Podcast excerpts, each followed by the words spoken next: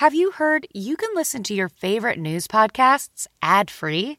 Good news. With Amazon Music, you have access to the largest catalog of ad free top podcasts included with your Prime membership. To start listening, download the Amazon Music app or visit amazon.com slash news ad free. That's amazon.com slash news ad free and catch up on the latest episodes without the ads.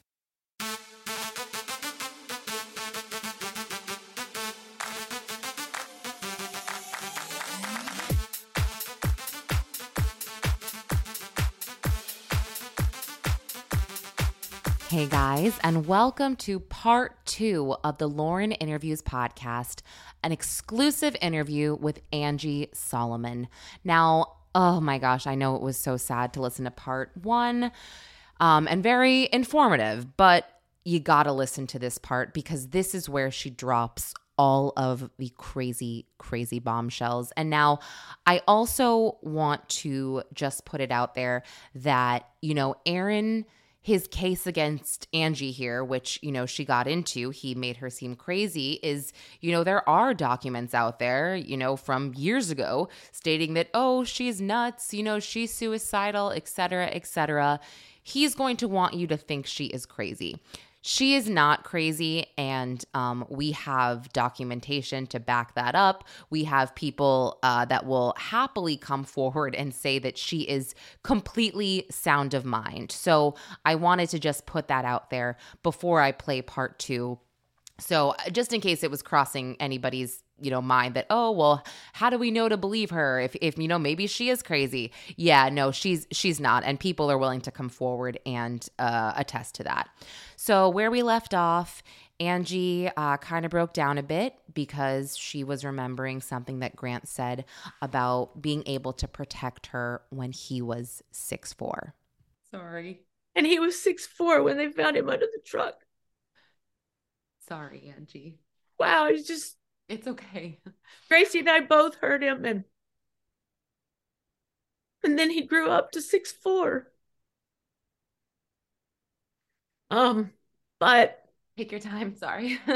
yeah, but he yeah. uh quickly left again and I went about my daily thing because that was our life.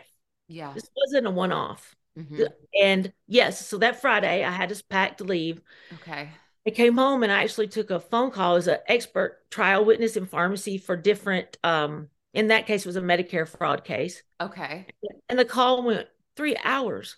Oh. That shouldn't wow. mattered because everything was packed, but what mattered was I heard my front door open.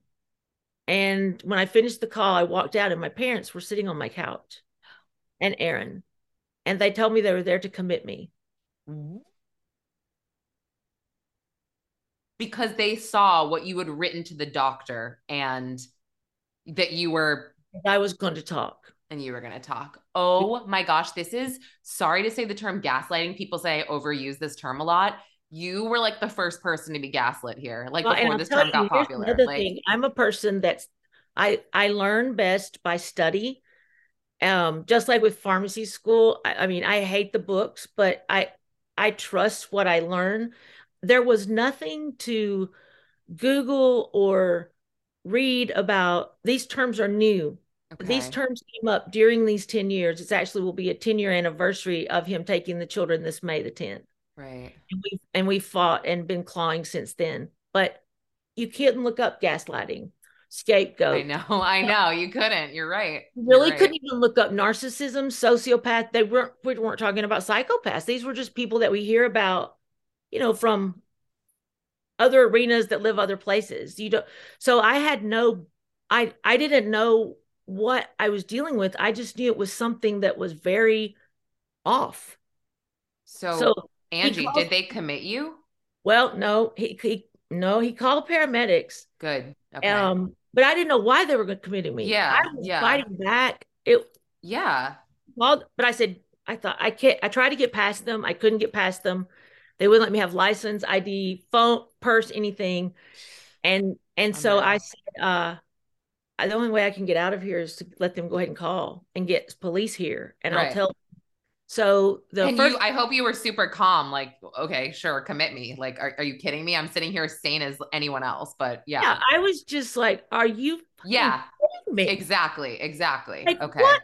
Like what else are you going to do? This Right. is insanity. I just hung up the phone on a Medicare call. yeah, I'm- I know. And so you have a doctorate, right? And you were, you were literally, you have an amazing job. You, I, mean, yeah, that's so Yes, stupid. I mean, yeah, I was just, but here's the thing: I'm, I'm a mental health advocate, and sometimes that's necessary to help stabilize patients. But, um, yeah, it's not most of the time when you have an involuntary committal like that it's for it's because of anger it's because Mhm. of jadedness and anger anyway so the paramedics arrived and they separated they put them on the my parents and aaron on the front porch they brought me in and i said i'm not Yeah. but they already Yeah. knew they, They said- so they were like, "We're- what are we doing here? We're wasting our time well here. they said they're going to kill you oh gosh, and so i said what am i going to do because i've got to go pick up the kids yeah, right, i had two and a half hours and the kids were going to panic yeah. at that point the children had been asking me to sit at school uh, during the day all day because they're afraid Aaron would hurt me.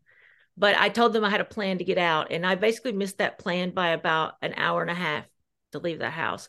But we, but what we did was we went to Centennial, not Parthenon Pavilion, which is the mental institution. They took me to the Centennial ER.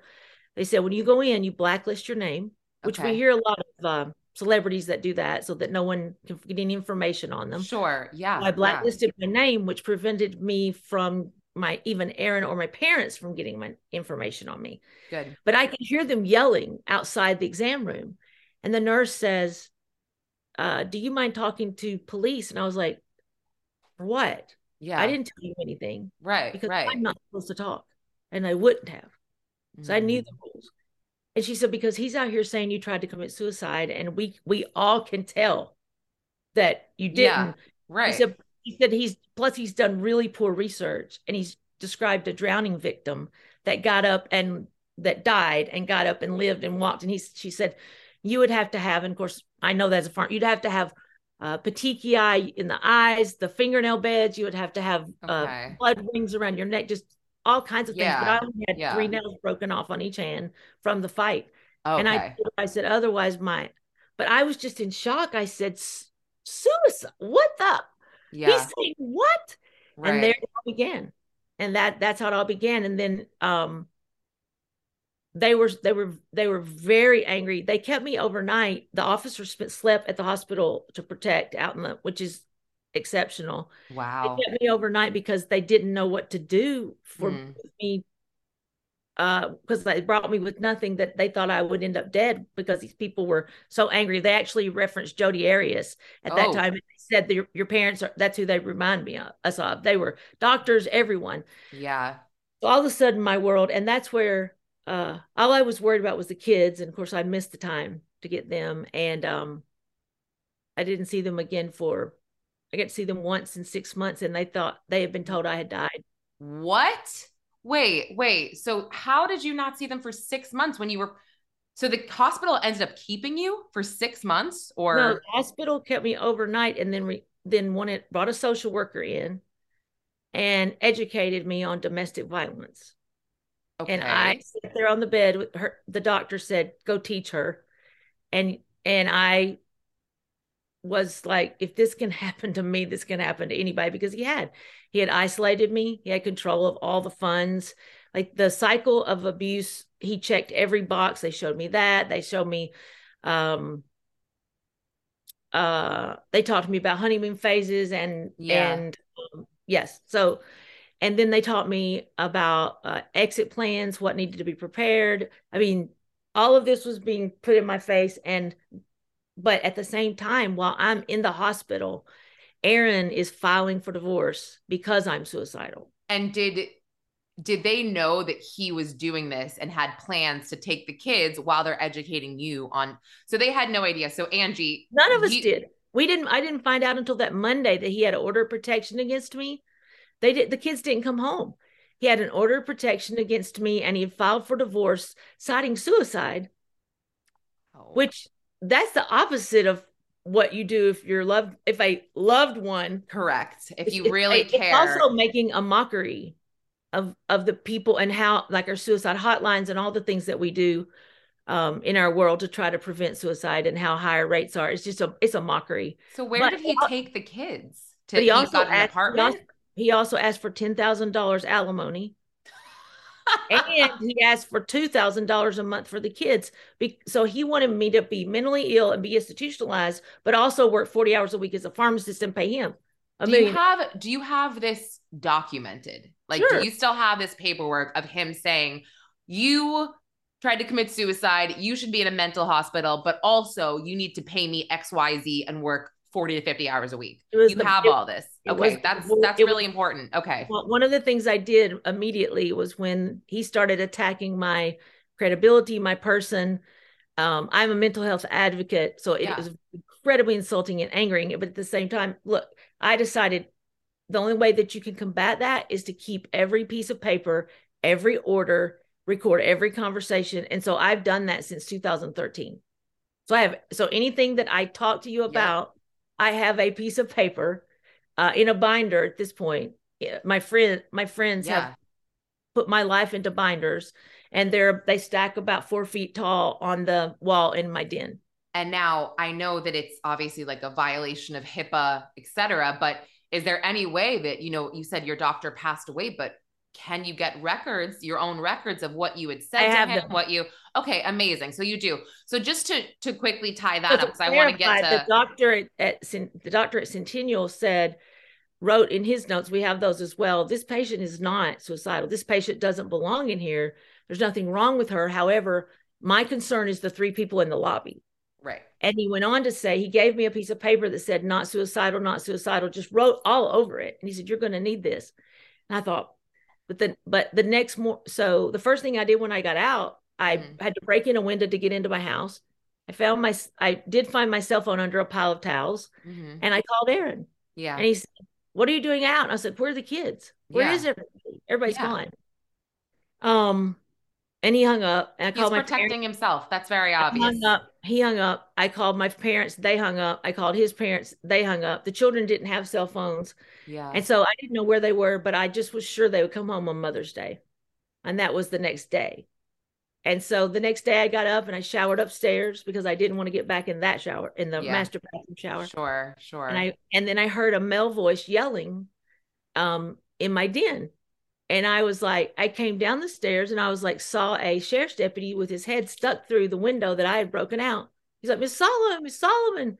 And I was like, Oh, uh, can I help you, sir? And he goes, Yes. He said, Your husband has just called the precinct and said you're suicidal. You're kidding. Try it again You're kidding. on Sunday. And I said, No, I'm just trying to help trying to get ready because it's Mother's Day and I my my kids will come home. Yeah. And they were like, Oh, Miss Solomon, we're very sorry. We hope you have a happy Mother's Day, but you're obviously not suicidal. And I said, Hang on a second. And I went and grabbed my my paper. Yeah. Yeah. I caught and you showed them. feel free. And I showed them the paper. Mhm. Do you um do you remember this officer? Did Uh, you get their it's on- name or I mean it's on have- record. All the Okay. records the West Precinct. So everything okay, everything good. is on record. And some of the officers have actually um, written statements for us saying that they knew who the aggressor was, um, and it was not me. At one point, he lunged at me in front of the officers, and they pulled him back. No. But no, the officers didn't do anything to him. Yeah, Do you have a clip of the radio uh clip that said, you know, That's local what I news want. anchor? that's what I Okay, want. you I, I know, I know Yeah. who it was. It was ninety two point nine. Let me write that She's actually a friend of mine. She's still on ninety two point nine. Her Oh. name is Anne Marie Ritter, R I T T E R. Anne Marie Ritter. She's Okay. very well known and she she was the one that was running the morning show that morning when it came across that he was running up and down Abbott Martin Road. and he looked crazy, I'm assuming. Well, that's why Rose calling in. So Like, how running- how come you are the crazy one when it's on record here that this motherfucker was running, excuse my language, was running up and down Please, in a I curse, suit? I curse all the time. So I okay, sorry, I know, but I, I probably shouldn't. Um, especially in front of a lady. it's um, I'm fine sorry. because I it's a it's fine because it's a point of reference for me. yes, okay, fine. Yeah. It makes me feel better. Please curse. okay, okay, okay. So okay, so just again, I want to just wrap this up, this part, because I do now it's getting clearer and clearer to me. So basically, so the children were with him. And the court did not believe you, and he was what awarded happened? custody. Well, the children were with him, and I had a friend because I have no vehicle. He left me with no vehicle, no electricity, no anything in the house, no money. Wow. Everything was cleared out. And so a friend took me to another friend who's a young attorney, and he Mhm. got in that database to see what was going on. So Oh, I found out it was Monday uh, before I found out. Oh my gosh, he says I'm suicidal, files for divorce, asks for alimony, and he's got to order protection against me for him and the kids. Well, uh, but I Wow. wanted to find out where my kids were. So what I did was I they they told me to do a wellness check to call and do a well, and so I did. And the West Precinct officers came out and they found my children in a swimming pool, not in school, but in a Mm. swimming pool in Cookeville, Tennessee, at the Clarion Inn.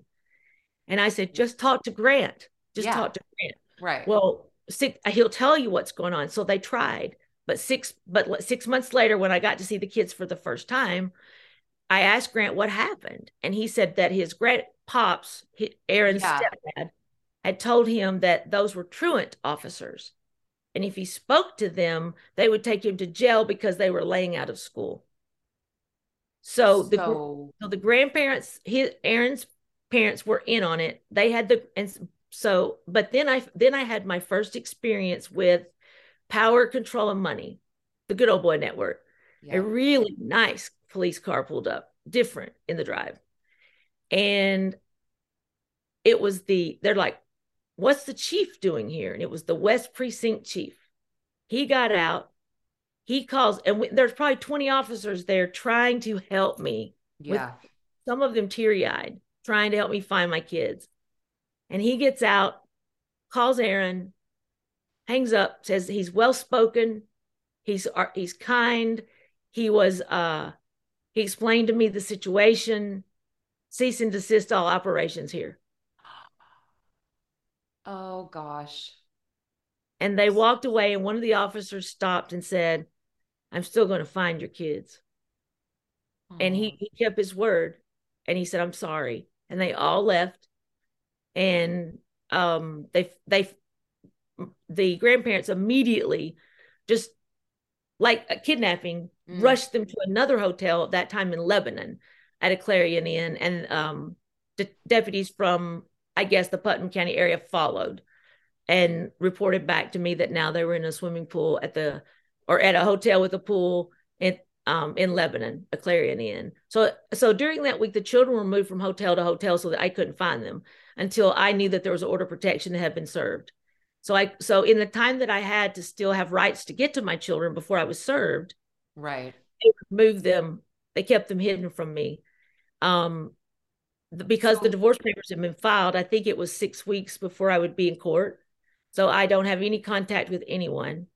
Um, I quickly had to learn to figure out how to live with nothing, no food, no electricity, no anything, no car.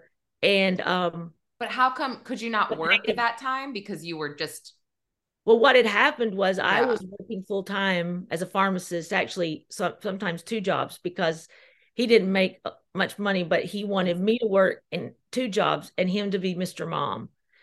And yes, so when he lost his job at the news station and no other Oh. no other in 2010 and no other station would pick him up and he was the ap anchor of the year in tennessee in 2010 and nobody would touch him i started to go something's up here Yeah. and then he, he couldn't even get on radio so he had two radio gigs that lasted about six weeks apiece and they fired him so something was definitely you going know on what are what are these radio stations that I can pop, possibly look um into? i can get you there was a sports radio stations okay. Maybe we you can let me know offline. 104 offline. 1045 the zone was one Okay. And and I think the other was 10 let, let's I know that one was it 1045 the zone. Let me check on the name of the other one. Okay. And But they hired him and then he and then what happened was um I couldn't get representation because he had taken all the money.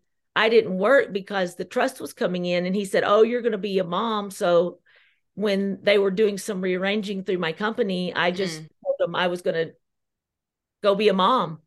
So he, he had it all set up where I would not be ready to I would not be working at that time. and it would just be harder for you, I guess, it would take a little longer for you to try to get back on your feet, contact yes. your job back and and Well, and get- also because at that time the pharmacy market was saturated because mm that was when pharmacy all these pharmacy schools came, popped up and the market was so saturated that there was actually lines of pharmacists at amazon.com trying to get jobs.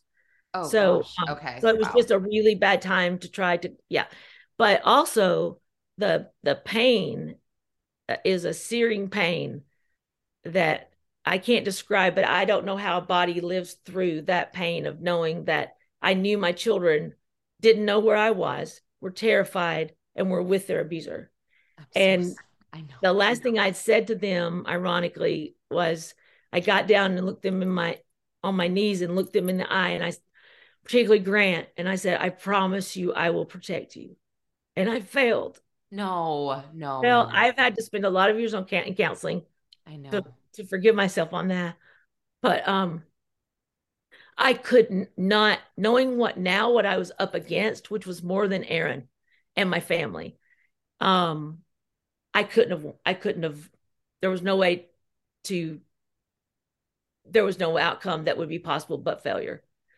Um, however, so, because okay. because I kept clawing, yeah, clawing, they got they over the years they were incredibly agitated and aggravated that I kept coming back because most women don't. Right. Well, because most you're in a position where you're like, you know, this is all BS. So you're just like, where do you want me to go? You also go from being basically, like you said, Aaron wasn't home. You were the sole provider. You were the ones that made the kid lunches. You know, you were the ones, the one that picked them up from school every day. That, oh, that like gets to me so bad just because I know exactly what that's like. So if anybody tried to come at me and say all this shit and take my kids, I'd be like, you don't even know what you know what I'm saying? You don't even know what to make them for dinner. You don't even know what you know, know what they like. You exactly. Don't that like.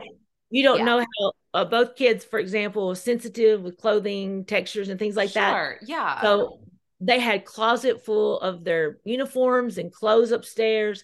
He went to the school and told them that I wouldn't give the uniforms, and they did some sort of uniform drive for them. I mean, I was just oh raccoon eyes. I mean, or I think they call it panda eyes. Yeah. Oh, it was so Grant lost 30 pounds and because he oh. thought he told Granny was fat. Sweet so there were all these oh my god. Oh, it was just it was a torture camp. So, but what ended up happening was finally I got an attorney who would represent me, but it was so close to the the date of court that all mm-hmm. they had time to was say to the answer to the this long petition mm-hmm. was no. My answer was no. That's it. Okay. So we thought that we were going into court, like all cases, which mm-hmm. I was learning about divorce court at this point.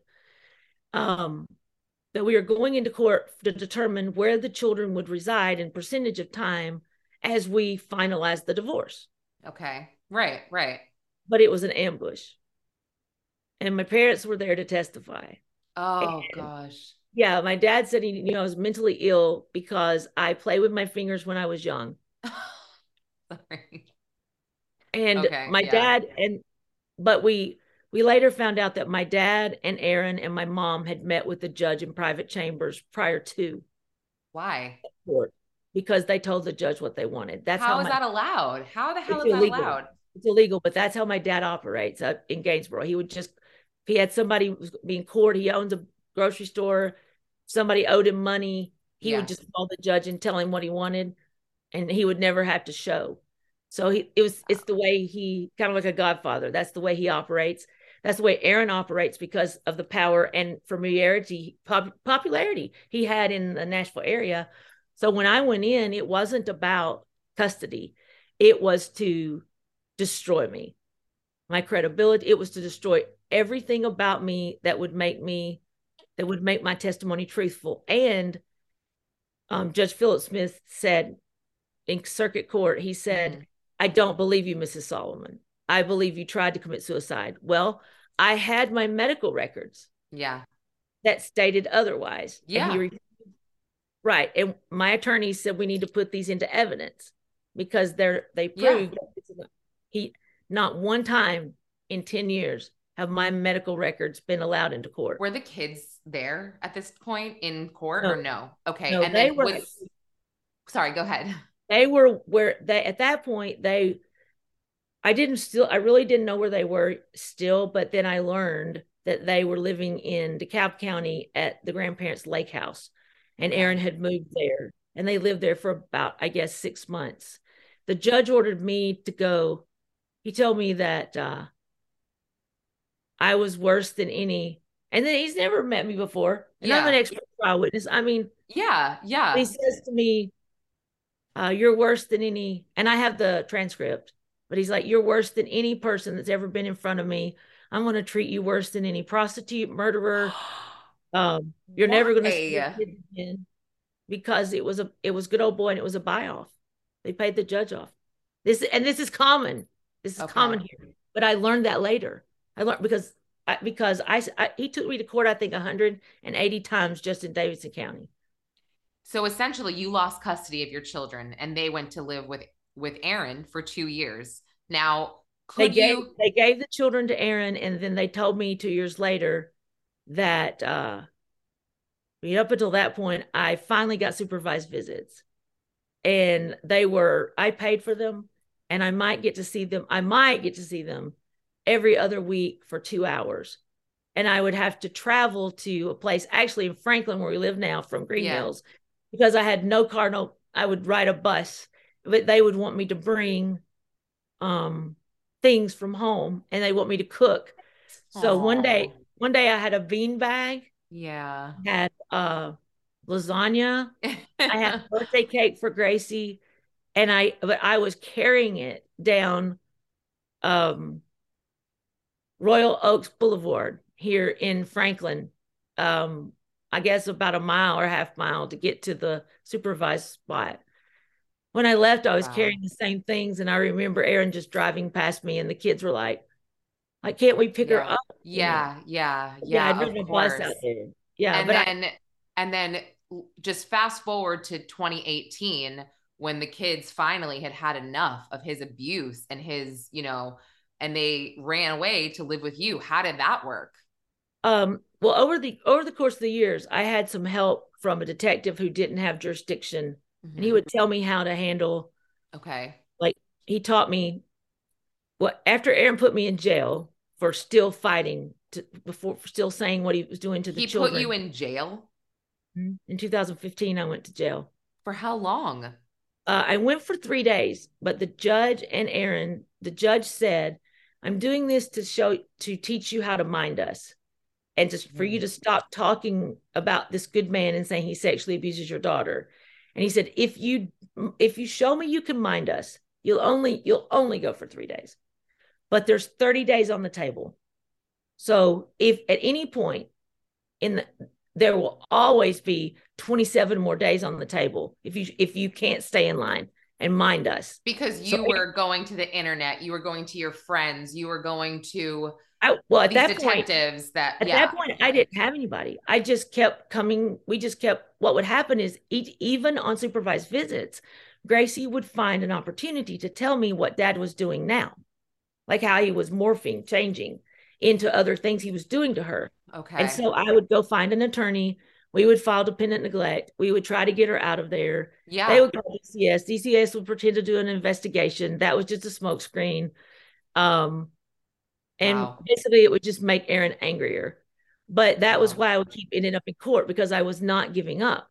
Right. And right. I, I I moved to another county mm-hmm. to get away from the judge. And we What's were What's the judge's name? Sorry. I Philip know you. Smith.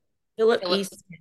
Philip E. Smith. Got it. He Thank passed you. away about three months ago, but his record speaks for himself. And then um, he has a partner on the other side of the aisle, Robinson. I believe Robinson. his name is Philip as well. Okay. But they both do the same thing with Scott Parsley, Aaron's attorney, okay. who has since been disbarred several times, but he has regained his license. However, he never took Aaron's case back after Grant. Oh. Um, so what happened was we would get to see each other um, we got to see each other at six months. Okay. And they couldn't understand why I wasn't dead. That's how I know that was when I found out that they told my, my everyone in the whole quote family told them I was dead. So and then um I, their pain, I so I know it betrayal I know. and the You know, it was one thing for my children to be with their abuser and for me to be in this situation where I'm really on my back. Um, that's not me.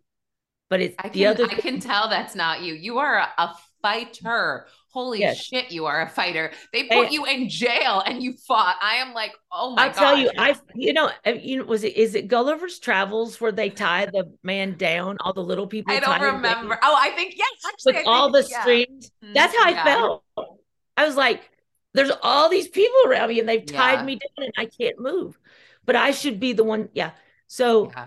Then then it's Aaron didn't like the way that visit went because the kids cried when it was over and wanted to see me, didn't want to leave. So he took me took us back to court, reissued the order of protection because I obviously did something to make the children cry, which is actually a natural response to not Yeah. I was about to say that's incredibly normal. Um, if they didn't, I'd probably be like, "What the hell?" So no no Christmas together, no seeing each other. It was probably a year later that we got to finally see each other again. Aaron, and that time it was supervised. They again came up with the reason we shouldn't see each other. Took me back to court. So we did not see each other at all for two years, and then we didn't get to talk on the phone. They were just gone, Mhm. and um, I don't know how I survived that physically without my heart just stopping. And I would ask God, you know, can a can a person survive this pain? Like, don't let me die. Because I just thought my heart would just explode. As a mother of two, also, I completely Yeah, understand. because I, I would lay on the floor, the wood floor oh, in that big house in Green Hills that we had no business being in. And I would just lay on that wood floor and just beat that floor and scream to God, help me. I I had no one, no friends, because of, I, he'd isolated me. Yes. I had, and he was out, um, and my and my family were rapidly, as rapid as they could, Mm. passing around the documents from the judge so that everyone making copies, the school, everyone, so that they would believe and probably altered them too. Yeah.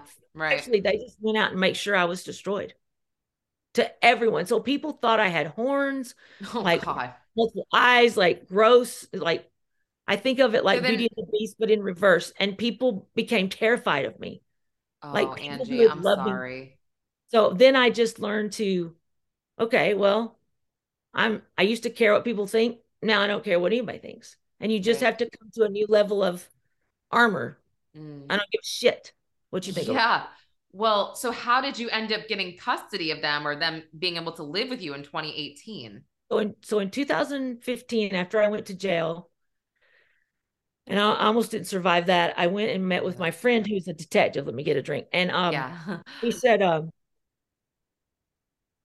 he had some pals in the FBI. He sent them in to see Philip Smith. What's going on with this case? And he didn't even have to go get the books. He goes, "You ever seen her?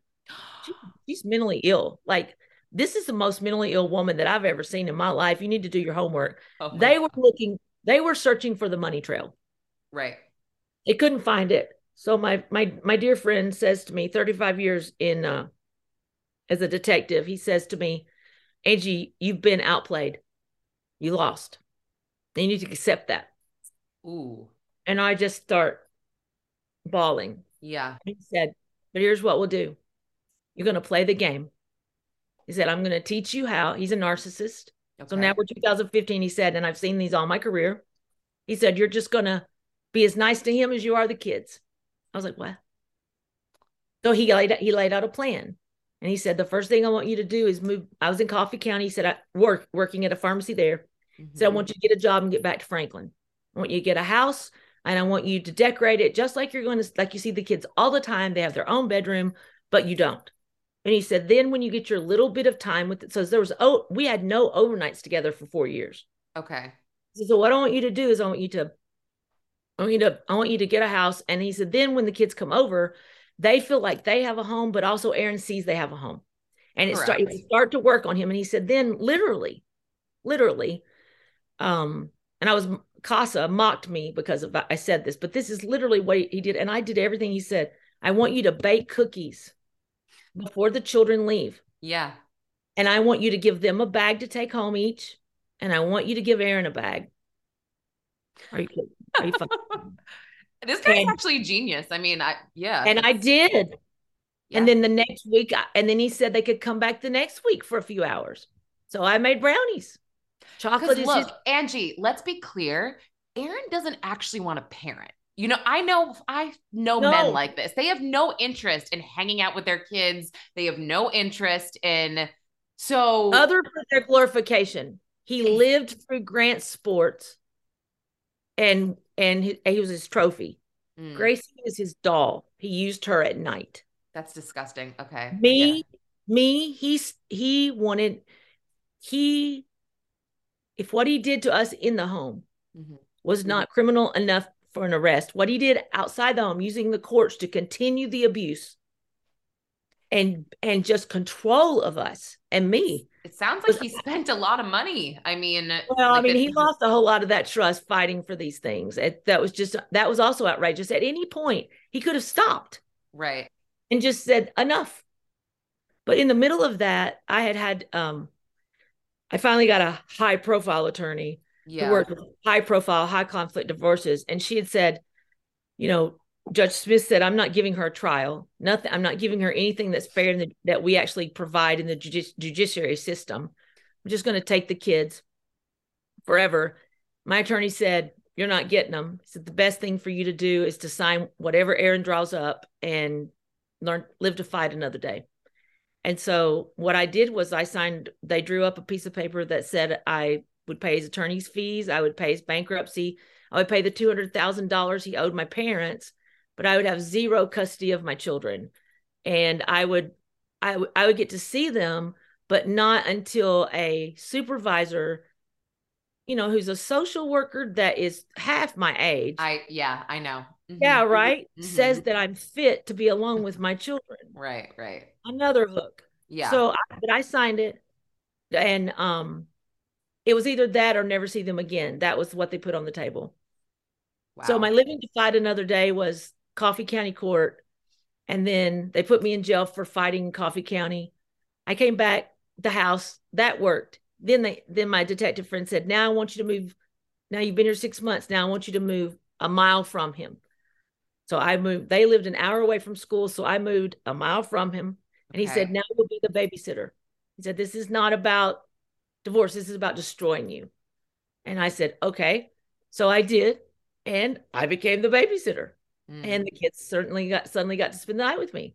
And the kids suddenly got to stay with me all the time. And then six months after that, he said, Now I want you to move right beside the school. That's high rent district. Oh, how is this going to happen? Yeah. I passed the house one day, called, the rent price was right. I jumped on it. Good. And um, then he let them stay all the time because school was close and his house was so far away. So right. now we're looking at 2017. Okay. By 2017, early early in that year, I realized the kids weren't going to make it. Grant was starting to be uh, my big, strong Grant, who fought so hard and never had peace, but you wouldn't know it if you talked to him. Mm. Um, he was he was had become suicidal, and Gracie's anxiety of being in her dad's house was off the charts. She would sit up in the bathroom in the night and just pour sweat, fearing that he was coming. He would always come to get her in the night. Oh, so she was afraid, you know, Grant and Grant's locks, he bought a new million dollar home and the locks on Grant's bedroom were on the outside. That's and the locks psychotic. on Gracie's the, the locks on Gracie's one on the inside. So Grant couldn't get out to help defend Gracie. Do you have pictures of a, a locks from I don't outside? have pictures of the locks, but we have testimony where the kids told the judge that. Okay. And All right. That's went, good. Oh, yeah, yeah. Um wow. And then in 2018, uh, Aaron, let's see, that was the year that Grant would start driving, mm-hmm. and um, he wouldn't didn't want to get his license, and I snuck off and took him to get the license because now we're getting to see each other much more, and I get to yeah. be around. I get to be around the school again where they the people there supervised me. Yeah, and um, yeah, yeah, and uh, so so lovely, and yeah, and then um, in 2018, the children and this is after this is in August of 18. Mm. They had started making excuses that where they were not going back, we're not going back, we're not going back. And Aaron would let them stay. okay. But um, he told them in August, I think it was the 13th, that they could spend another week with me. But instead, he sent the sheriff's department after them. And the sheriff's department, who usually doesn't get involved in civil matters, Right, right. came into the house, woke Grant from his bed, and they almost drew on him because he was 6'3, 210, and Grant screaming, Yeah. Yeah. and saying, You're sending this back to an abuser. My sister's being sexually abused. Told the police, told the sheriffs all these things. Then Gracie comes out and of the bedroom, woke up. She's just in shambles. They, but they have to take them with them and put them in the patrol car. And when they got them in the patrol car, they told them that their dad had said, You have to be in the patrol car to teach you a lesson that- so you won't disobey him again. What? They took them. mhm. They took them only about a mile down the road to what we call halfway market at that time, where everybody was for lunch, classmates, adults, everyone, and made a big scene. The patrol car pulls up, and Grant and Gracie have to get out in front of everyone and get in their dad's car. He was just parked a mile down the road. Is he and- like, what the fuck is wrong with him? Does he like making us like as a a public psychopath. figure almost? It's fucking weird. I'm sorry to curse again. I'm just like, what are you He's a psychopath. He's yeah, a okay. Sorry. Con- continue though. a So full blown psychopath. what and the he- he is his his idea is complete control and what he does is he want he he wants to take away what you love the most and what so he took from me my children and he took me from my children he took my children from me so what happened? This was 2017. What happened this is after 2018 18? Sorry. So what happened after this? are. After they get out of the so- patrol car? Yeah. okay so here we are he brings them back to my house that night and lets them stay for two hours so I can't. Okay. yeah and the kids are just like They're they- confused. they're I'm sure. They're highly- like, what? well, they're highly intelligent. yeah. And they were like, Dad's doing this on purpose. He is Of course. right. So, um, he's crazy. They would use terms like, you know, me, Grant, and I had named eight personalities, so it Mhm. wasn't like we didn't know something was really off. Right. Um, which was even more terrifying. Um, Gracie was talking more and more about what he was doing to her in the night. And that particular week was the week that was the, if there is a worse week, that was the week that was the crux week. He, Grant, um, was a great baseball player and he played for the, um, Southeast, the USA baseball program is fantastic. And Grant was selected to play for the Southeast in their tournament um, in Cary, North Carolina. And it was that week. So Aaron took Grant to Cary and took Gracie with him. And then Aaron, before you left, we subpoenaed him to be in court for dependent and neglect because of what Gracie had revealed about the sexual assault and coming to have the police officers pick them up, which is traumatic. So we so you we had, you went back and you were like, you know what? I'm not going to play your game anymore. I cannot you, handle man. the. Yeah, you well, touched see, my kid. I had I had yeah. gotten, you know, not to draw this out, but I had Yeah. I had gotten an attorney when I realized like we we can't play the game anymore. The children aren't going to make it. And I just Ah, spent my time okay. from February of that year to August, kind of just meeting every once in a while. I want to catch you up on all the shit they put me through. Yeah. I want to ca- I want to catch you up on everything so that you're not. It's just too much for you to absorb in one day. But I would like to go to court here to try to get a custody uh, parenting plan change. Yeah. Yeah. I have just a little bit of custody, so he can't do. If you have just a little bit, he can't send the police. He can't continue to threaten the Because children. you do have you. It's not. It's not joint, but it's like what is it called? If it's not, it's just partial custody. Is that the term? Okay. Right, but just a little custody stops that. Okay. You can't you can't continually the kids then wouldn't be worried constantly about him showing up and removing them in dramatic fashion. Okay. So they're off with him at this baseball tournament, and you turn And around and you're like, already knew the scoop. And Okay. the police officers before they left, the sheriff's department said, You need to file dependent neglect. We didn't know we were, what we were walking into. okay. So I did. They subpoenaed Aaron. He has to be back on Friday. It's getting ready to get really dark. Okay. But um, Thursday night, so he leaves Grant there Thursday night. This is the first time Gracie would be alone with Aaron in a hotel room. For some reason, it's, it's a seven hour drive, and Aaron usually just bolts right straight through. but he left that night in Cary and he stopped in the Asheville city limits. Okay. And North he- Carolina. okay. in Asheville. And that night he raped her fully. Um, rectally and vaginally. No. Um sorry to get did, did she was she able to get an exam like or anything? No, because he put her back in the car the next morning and I didn't know. She's texting me panicking. He kept her battery uncharged that night. She I said, I'll be here when you get home. We had court that day and she didn't know that we were going to catch him when he pulled in the drive and subpoena her too. So she had to be in court. So so we're in court on sexual abuse charges Good. and he and she was trying see but I, we, we couldn't talk she was Mm. trying to tell me what he had done but so it had always been evolving and he had done this several times and he was drugging her at night with a lemonade roofing his daughter Oh my gosh. All- That's how he was getting her to like not be fully over the years yeah that's why she would wake up go from her twin bed and wake up in her bed his bed the next morning burning between her legs with drainage yes it's just What what did he drug her with? um i i've i'm a pharmacist and i've Yeah. asked everybody what was this because and what why didn't i see it Yeah. but everybody says it was gh had to be ghb okay. and he always brought it in the form of like a lemonade to the he never allowed sugar in the house but he Okay. but at bedtime he would give them a sugar snack which is opposite of other parents right Exactly. A hundred don't get percent. sugar at night yeah, Yeah. because why gonna you up. But the kids were so excited, both of them, both to get. So he also abused Grant in that way, and um, Oh, Grant Grant told you the same. told Hannah, his girlfriend, her precious. You may have seen her on some videos. She's so beautiful. Her yes. So Oh, so he never disclosed this to you. He had disclosed this to Hannah. Poor. he disclosed it to Hannah, but he had told me they experienced things that one day he wanted to sit and tell tell me about, but he wasn't ready. And I never rushed my kids. No, I I'm like, agree. You're ready. I'm here, buddy. Lunch. Your Yeah. pla- your pick. Lunch, Yeah. whatever.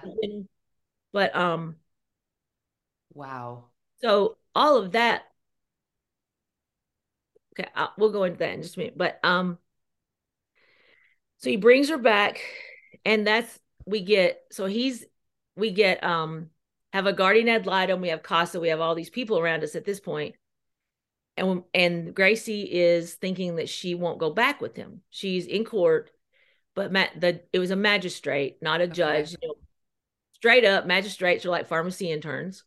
They're not fully Yeah. judges, Right. but um, and so he ordered Gracie back with Aaron, and Oh, she God. when she heard, she collapsed in the floor, and there was guardian ad litem. in front of everybody. there's like Good. four, four or five. We have a lot of witnesses. Good.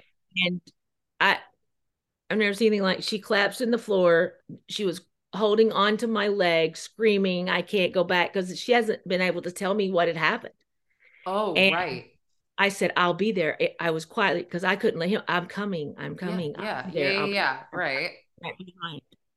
And his attorney yells across the room. We have Anna Smith, who's a really um she she tells it like it is. Mm. Anna Mm. it was there to witness for Gracie. Anna at that time was 17, and Grant's best friend, so 17, was there to witness for Grant.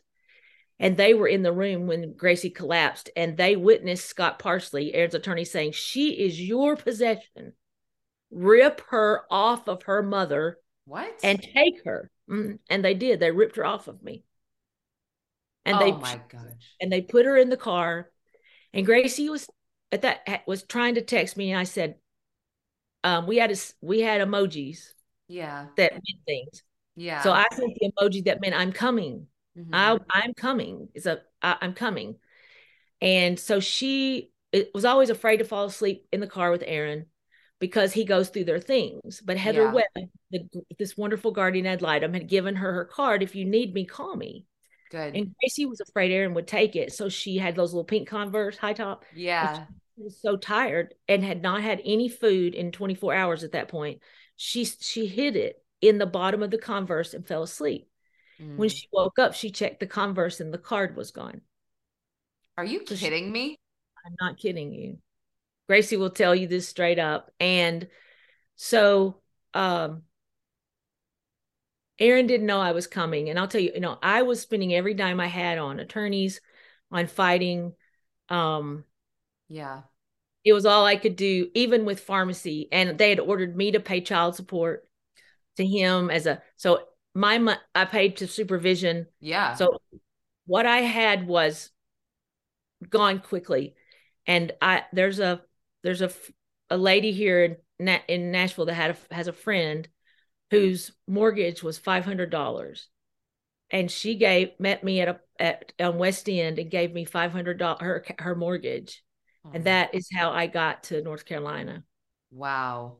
And I've had so many heroes like that in this story, but um, I got I got there. It took me two hours. I was so we all we we all three have PTSD. Mhm. took me it took me three hours just to get myself like out of Nashville because I couldn't think. Right. So I arrive in um Cary about four in the morning with cash to try to get a Yeah. hotel. room. You how do you you can't do that, right? no, no. And I, but they, That's know tough, they yeah. told me they said, "Ma'am, it's so late tonight. We won't charge you for tonight." And I said, "Okay, great. I'll bring. I'll deposit my money and I'll bring Yeah. you a car tomorrow." And I said, "Can I have a room?" I said, "You should have Aaron Solomon in the building. Can I have a room as on their floor?" yeah. And they gave me a room two doors down. Good. Okay. And Gracie never went back. We had to fight. We fought. I um we Grant had a game at seven the next morning, and I showed up on the complex, and you should have seen Aaron's face. And Gracie came and sat with me. We have pictures. We were we, we when we're sitting together watching Grant play. Yeah. He so well, and they won the championship, even with all of this going on. And um, when we got ready to leave, Aaron locked them in the hotel room and said, "You're going with me." And they were screaming, and I caused a scene at the hotel. Good. Lock this door. My children are in this room. Yep. And they did. And Gracie and Grant ended up riding back with me. Now, we went back to court, and the judge still is buy off, pay off, good old boys. The judge Yep. still is not going to give the kids back to me custody wise, but he didn't order Gracie to go back. okay. Just Okay. he just left it open, just left it open. So Gracie went with me, but he told Grant to go back. Okay. And so, but Grant did that anyway to pacify Aaron. If he went a little bit, maybe Aaron would. He protect right. his whole Yeah. life built around protecting Gracie and me, but we really realized it once he was gone. Like we had no idea how much he was doing. So then, um, Grant was week on, week off, and he couldn't even do that much. So it was like his first week on, and Aaron was he co- later tells us that Aaron was on something. He goes something called a seventy-two hour hold, Oh, and they let him do it. He said he said they let him do it at his house instead of like a psychiatric hold or something. he heard them. He heard the the mother and dad talk. His mom and stepdad talking about it because they came to live in the house with him going forward, so that they could keep an eye on him. So they were they were Aaron, Aaron, keep an eye on Aaron. Why at this point though? Aaron was deemed crazy at this point. I don't know what happened. Okay. Grant, Okay. he was in a personality that Grant hadn't seen. Grant was terrified. Grant was a person of a few words when it came to this type of thing, but when he said something, it was lar. It meant a lot. So Okay. he had given been given the number of the CASA rep, and he called to hurt Malaina, and he said, "I'm afraid my dad is going to kill me or hurt me, or Gracie. I'm I'm I'm leaving." Okay. Yeah. So he, mhm. so she in turn turned around and called DCS and reported it, and she was fired the next day, removed from the case. And the head what's, CASA, what's her name? her name is Malaina, M A L A I N A. Last name is Wells, like a well, W E L L. And what company was she fired from? CASA, uh, which is supposed to be the Child Advocacy Services. Yes, and so, uh, she was fired. Let me rephrase. She was fired from Grant our case. Okay. and the supervisor took over. So here comes, uh, and her name is Megan Plagman. Okay. Her name needs to be plastered everywhere Got it. because she sided with Aaron through the whole thing, including when he was substantiated by DCS. She was a witness for him. Yes. So so she took over the case, but Yeah. um, we went to court. Uh, you know, we they had that is going to court constantly. So what Grant did that night is he got his most important possession, which was the Xbox. Mm. he put the Xbox on the front porch when Aaron wasn't looking, and was in his rage. And he put a few clothes. He he went outside when he wasn't looking, and he rolled his truck down the and he drove it about 200 yards away Mm. called me, said, "Please come to Dad's neighborhood. I'm le- I'm running away. I'm leaving." And he then grabbed the things off the front porch and took off and got in the truck and ran away. And he never went back. Although Aaron came and got the truck for punishment. So that yes, um, so so Wow. and that's how I ended up with them. And then we were still in court, and I would still lose. Look, you know, the judge Yeah. would lose, lose, lose, lose. However, he never told the children to go back. But when it came up in court the next week that Grant had said, I fear my father will kill or harm me, mm-hmm. my sister, that should have been the end of it. Yeah, I, I know. I'm And Magistrate Cabell told Grant, "You'll ne- you never have to go back." And Grant was celebrating with his friend out in the hall. Oh, this Mm. is wonderful! I don't ever have to go back. And uh, af- and then lunch came, and everything always changes during the lunch hour. okay. And Magistrate Cabell came back out after lunch and had said he'd changed his mind. And he looked at Aaron, who's five seven with shoes on, li- literally looked at him, sized him up, and looked at Grant, who is at six three at that time, Mhm. 200 and said you're he said grant you will go back every other week you're big enough to take care of yourself and so now he's gone You have the magistrate's name. of course i do. Jacques What- cabell. It's j j a c q e s c a b e l l. C A B L L. e l l. And he he works under judge guffey.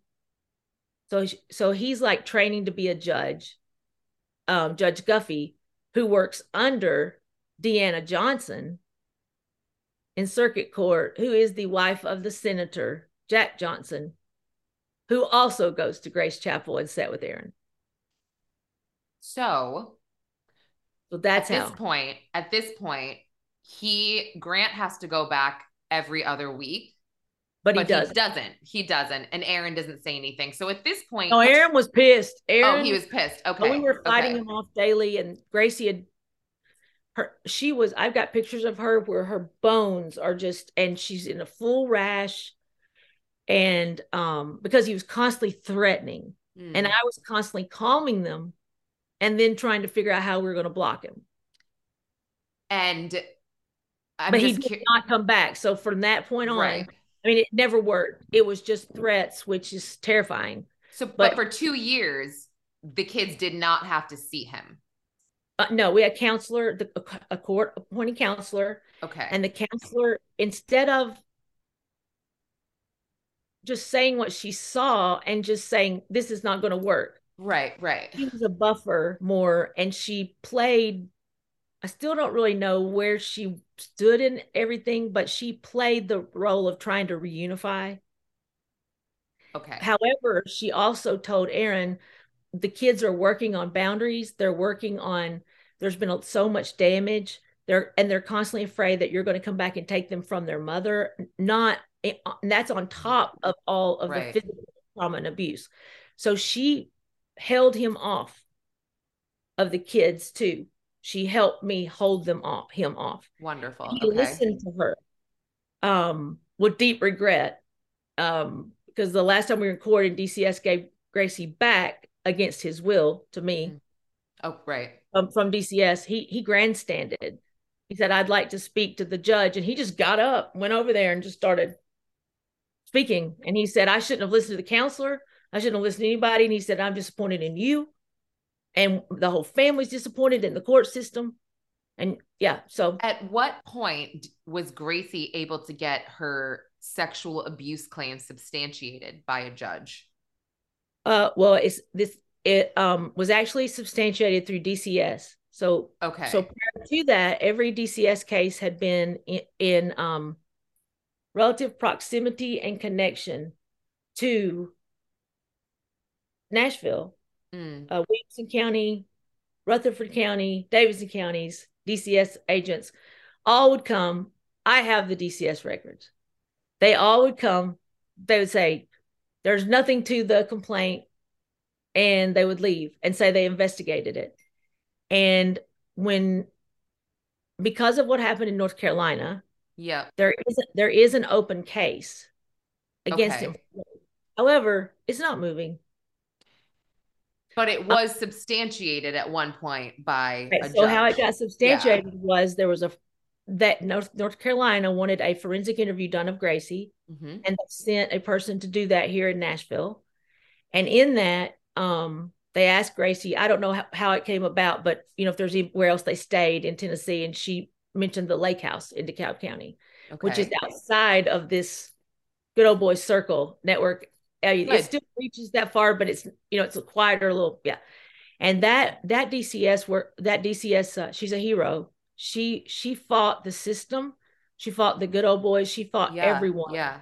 Okay to get him substantiated. He was substantiated through DCS, and the DA was going to prosecute him. Uh, his then- name was Bryant, Bryant Dunaway, and then all of a sudden, he decided that he needed more than Gracie's word. I don't know.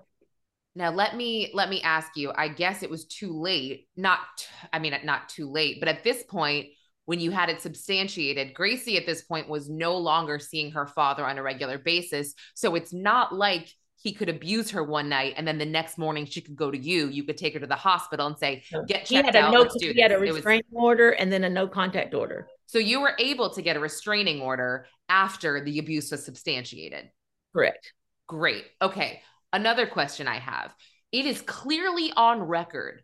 Grant said, I am afraid my father will kill me. He had said this to court officials, attorneys. Twice. Um, so he this is on he is on record saying, I'm afraid on my record father saying it to CASA, and that that got reported to DCS. So that's two times, and then he came into it. Then he, they read it out loud in court, and he came into court and he testified that to that being the truth. Dude, my Yes. mind is blown right now because then fast forward to 2020, Grant is alone with his father for the first time in two years. And what happens? Grant is not with us anymore. Grant was And they- killed, just like Grant said. And they did not think to say, hmm, two years ago, this young man was saying, I'm afraid my father will kill me, doesn't see him for two years. Then And he sees him for and the not first time. just, not just that, but we ne- then are back in court again Okay. because Aaron c- comes after Gracie two months to the day of Grant's passing. So we're Comes back after in, her house, like sexually or just Oh, you're you're you're coming with me. oh Like we have like I'm done. Uh when I got to the hospital and I saw the chaplain, I knew because I used to work in level one trauma, mhm. but I knew when I saw the chaplain he was gone. And I hit the floor for a while. I, I don't know what all I'm the nurses still talk to me, have we have their cell phones and things, but I've never asked how long I was down there, how long I was screaming, or what or what I was saying, anything. When I got up, Aaron was sitting in the back of the room with his legs crossed like a woman, like he sits, and he was just staring like like blank. So And, and I walked back there, and the first thing he said to me was, "We're going to be a family now." what the that's what he said to you He meant it. that's what the first thing he said to you we're gonna be a family now And so what happened was that's not happening. And Gracie and I were, you know, uh, uh, according to him, you know, I don't do anything right. So uh, his his excuse was, well, they're not grieving right. And so he just finally said, if you're not going to talk to me, if you're not going to talk to your family, basically, if you're not going to let people watch you, check up on you, like a conservatory, but there's no like a cage with no walls, right then I'm coming to get her.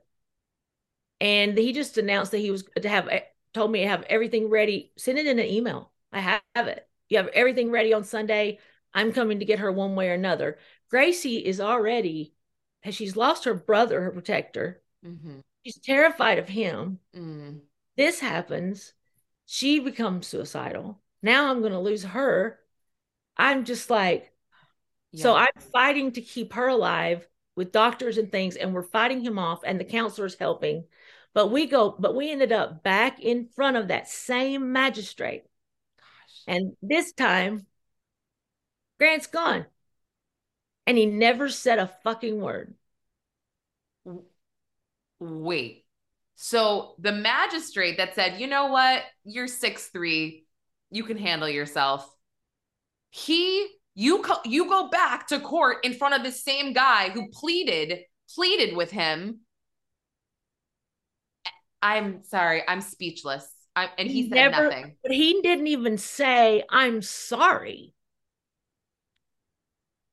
I'm sorry. I, mean, I guess even I, in private conversation with Gracie, he I, never mentioned Grant. This is so corrupt. This is it's, so corrupt. Girl, you just let me tell you something. This is if you want to expose every bit of it, girl, we what they this is what they tell me.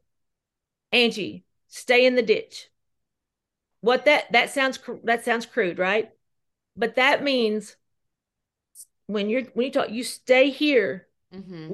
grant and and then that that automatically the motive automatically ties in gracie okay so when i talk you stay here because it protects you because everyone knows everyone here knows that i know everything and that this this this is corruption at its height it is the same people who is exact same people who removed the Tennessee Three. It's, it's the same. It's all the same. It's silencing. If you're not going to be quiet, we're going to punish you. And so, and the only thing they had left to do to punish Grant was kill him because they couldn't file. Uh, they can't take you to court. They can't right. put you in jail. Right. And now Grant's 18. He pretty much has power that that Aaron did not want him to have. Grant was terrified two ways of mm-hmm. um Hannah speaks to this really well, but he did not want to turn 18. One reason he was, he lived a tormented inner life, just freaking tormented because Aaron tried to make Grant like him, which is pedophilia. And Grant said, I'm not going to be you, I'm a man. And then Grant told me, and that was eighth grade, Grant said, It's on now. It's on. So, but Hannah, Hannah refers to uh, and we heard the conversations too, but Grant did not want to turn 18 because he had lost his childhood. And now, and that was the marker for him that meant now you're going to be adult and it's gone forever. And he wanted to go back and get mm-hmm. the years with his mom. Angie, I know. Because we were just like,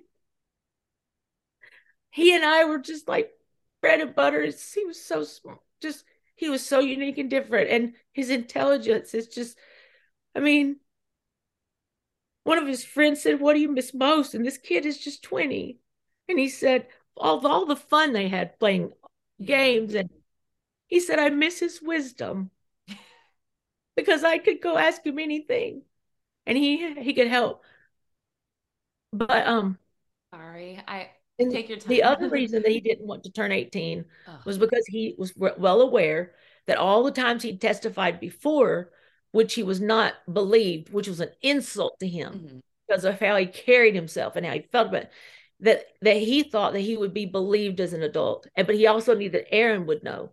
Right. That now he now his testimony that he said as a child, if he says the same thing now changes. And then also Grant had planned when he turned 18 to get custody of full custody because you know I didn't have it on paper. Right, right, of Gracie. Full custody of Gracie because he was not going to take a baseball scholarship anywhere unless because he had to protect her unless he had custody of her. Now, just to um there's a couple other gaps that I just want filled mm-hmm. just about details from that day if you don't mind because oh, I've got, I mean, now my my brain is spinning with all of this the backstory, which I'm I'm grateful to have. And I do have a, a couple more questions about Aaron, I think. But that day that you know the nothing matched up i say this you know at the beginning of the podcast i detailed everything everything he said on this 911 call about what happened to grant did not match what Grant looked like when you got to the hospital. That's that's number 1. Number 2, nothing about this morning made sense in terms of at first Grant supposedly was getting his equipment out of the bed of the truck, even though you and Gracie know he always keeps it in the back seat. Everyone Then- knows that. Right. And then he changed his mind. And then and let me let me ask you, um, what was the purpose of this this meeting for the first time in two years at 845 before baseball? Yeah. Okay. So it was Aaron's idea. This was supposed to be a pro style pitching evaluation. Private. Okay. Okay. Private. Um, and Aaron is very bougie Mhm. because of his and spent hundreds of thousands of dollars on Grant's baseball in bougie places. Okay. This looks like a dumpster with a door. It is yes, it is undeveloped area of Gallatin. Uh, It was some desolate. institute or something? Ward Performance Institute. Ward Performance Institute. Okay. However, Grant did not want to go because Okay. because Grant played on so Grant not because but Grant played on the best travel team in Tennessee, the uh, Southeast Ma- uh, Mad Mavericks, and they were playing the one of the couple of the boys got COVID, then it went through the whole team, and then Grant got COVID. Okay. Okay, so uh, he couldn't go on the trip, but he was also having a re- really difficult residual problems with his lungs that we had that I had took him for X-rays. He was under the care of two doctors. Okay. He had an inhaler and he had X-rays on Friday to look at his lungs. They were very enlarged. And so the doctors were looking at maybe underlying asthma, not asthma that we think of that uh, chronic asthma that Right, attack right. you got but maybe it was just causing him not to get good air exchange just in general. Totally. So we were just we were evaluating all this, but Grant didn't feel well still. He still had that COVID kind of hangover thing. Yeah. Yeah. Yeah. He yeah. also told us, Aaron, he said he he had promised a friend of his on that baseball team that he wouldn't go to Ward performance until they could he could that person could be there with him. Zuger. Now, let me ask you Ward performance that morning. Was this something that Aaron had to sign him up for? Yes. Yes. Did So- you ever confirm that Aaron did sign him up for this? Well, ironic. I'm glad you've asked that question because we've just had, and we have a recording of this. We everything I do. I'm not recording you, but everything. No, I, I'm recording you. So I know, yeah, know. I know, girl. We've got a recording of this. That basically what I'm Okay. saying. Yeah. but yeah, I record, honey, everything. And um, we for we fortunately had a person that used to work as a news re- uh, a news investigator, print for print, a print paper locally, and he just happened to run into one of the employees there three months ago. That is the manager and is still the manager there. He sets up for these for everything that's going on during the day. So he was there that morning in the building setting up for the day. And when he came out, he saw cars parked horizontally in the parking lot. But when he came outside, he saw Aaron standing at the top of the ditch. And he and he said the first thing that struck him was, what is he doing here? Grant doesn't have an appointment today. Okay, this is really important. So So, who is who is that manager? We'll just Yeah, and we need to protect him because he is a very important so witness. you don't we don't want to say you- his name right now. That's fine. no, Ward but I'll tell Insti- you his name, but you just put a little you put a little thing around it saying No, no, tell me tell me after. I don't want to put it on here. I don't because, even want to just well, I'm afraid that someone will find out that Drew does know and it has talked a little bit and he'll be whacked. Uh, I mean, this is very, this is the thing is, Angie, this is very simple.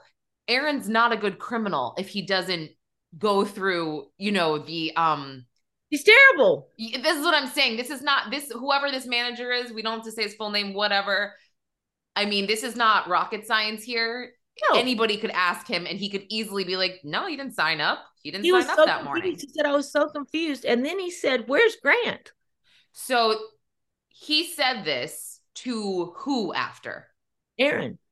No, no, no. Oh, who did oh, he oh, say? Yes. oh, who did oh. the manager say Alex this to? Alex Willis. Alex Who's- Willis. Who's Alex Willis? Alex Willis used to be a reporter for the Williamson homepage. And So he, already was- told he already told a reporter this. Said uh, so it's on record that he was surprised to see Aaron. he, he said he was confused. He said, I couldn't, why is Aaron here? And then he had to ask him. saying, Where is Grant here? is Grant here? Because basically you didn't sign him up for. Well, but Aaron wasn't wasn't saying Grant. Oh my god! Oh my god! Grant's under the truck. He said Oh. Aaron was just walk pacing back and forth, and he said, "Is Grant here? and and then what did Aaron say? He's under the truck." And was he supposedly on the phone with 911 when the manager came out to ask Wasn't him on yet. He wasn't on yet? The time frame that could be anywhere because Life 360 is a little off sometimes. Mm, So we're between seven to 14 minutes unaccounted for. okay. Seven to even 14 seven minutes, minutes unaccounted without- for.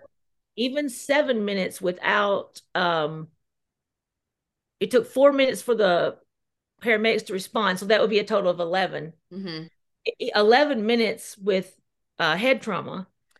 If you have someone doing CPR, and I mean, I talked to an ER doctor the other day that's a dear friend of mine, and I finally just broke the ice and brought it up. Good.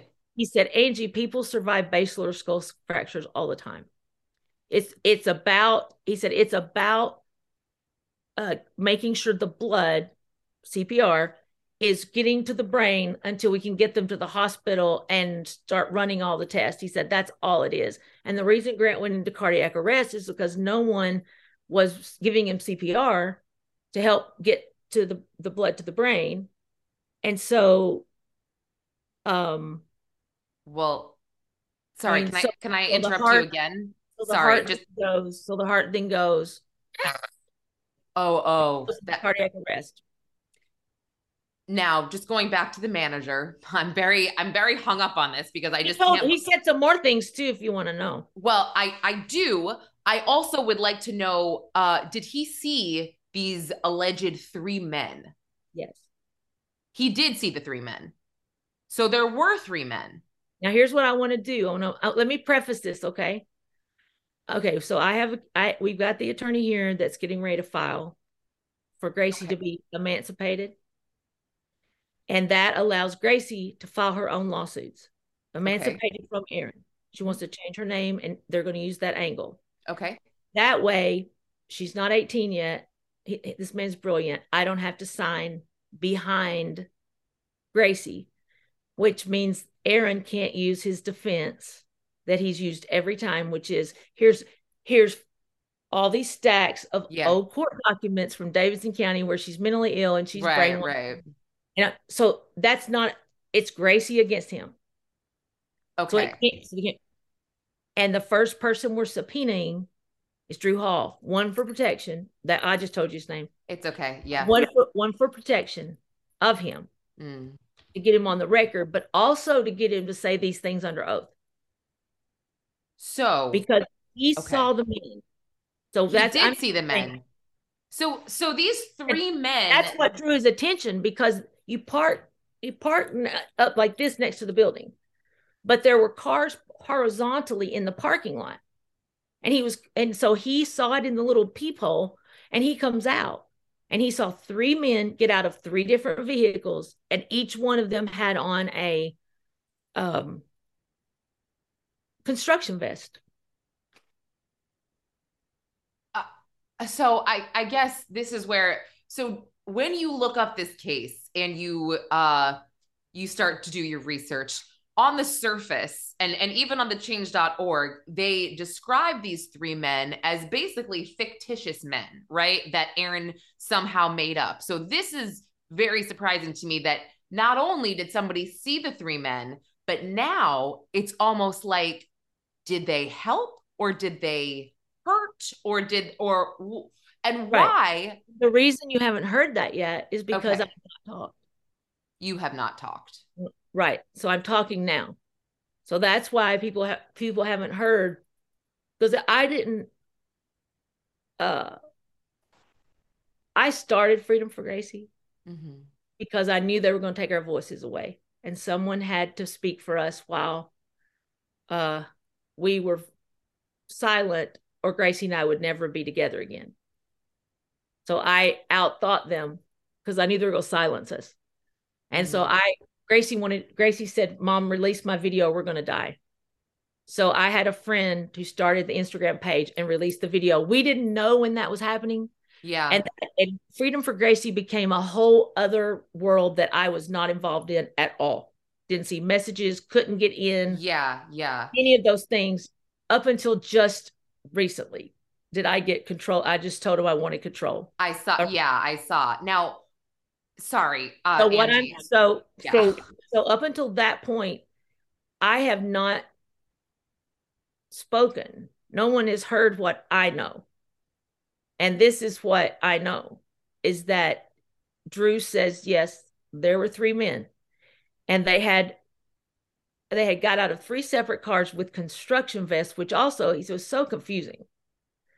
And he said Aaron was then on the phone and he assumed he was calling 911, but he's not sure. And he said that Grant was under the truck.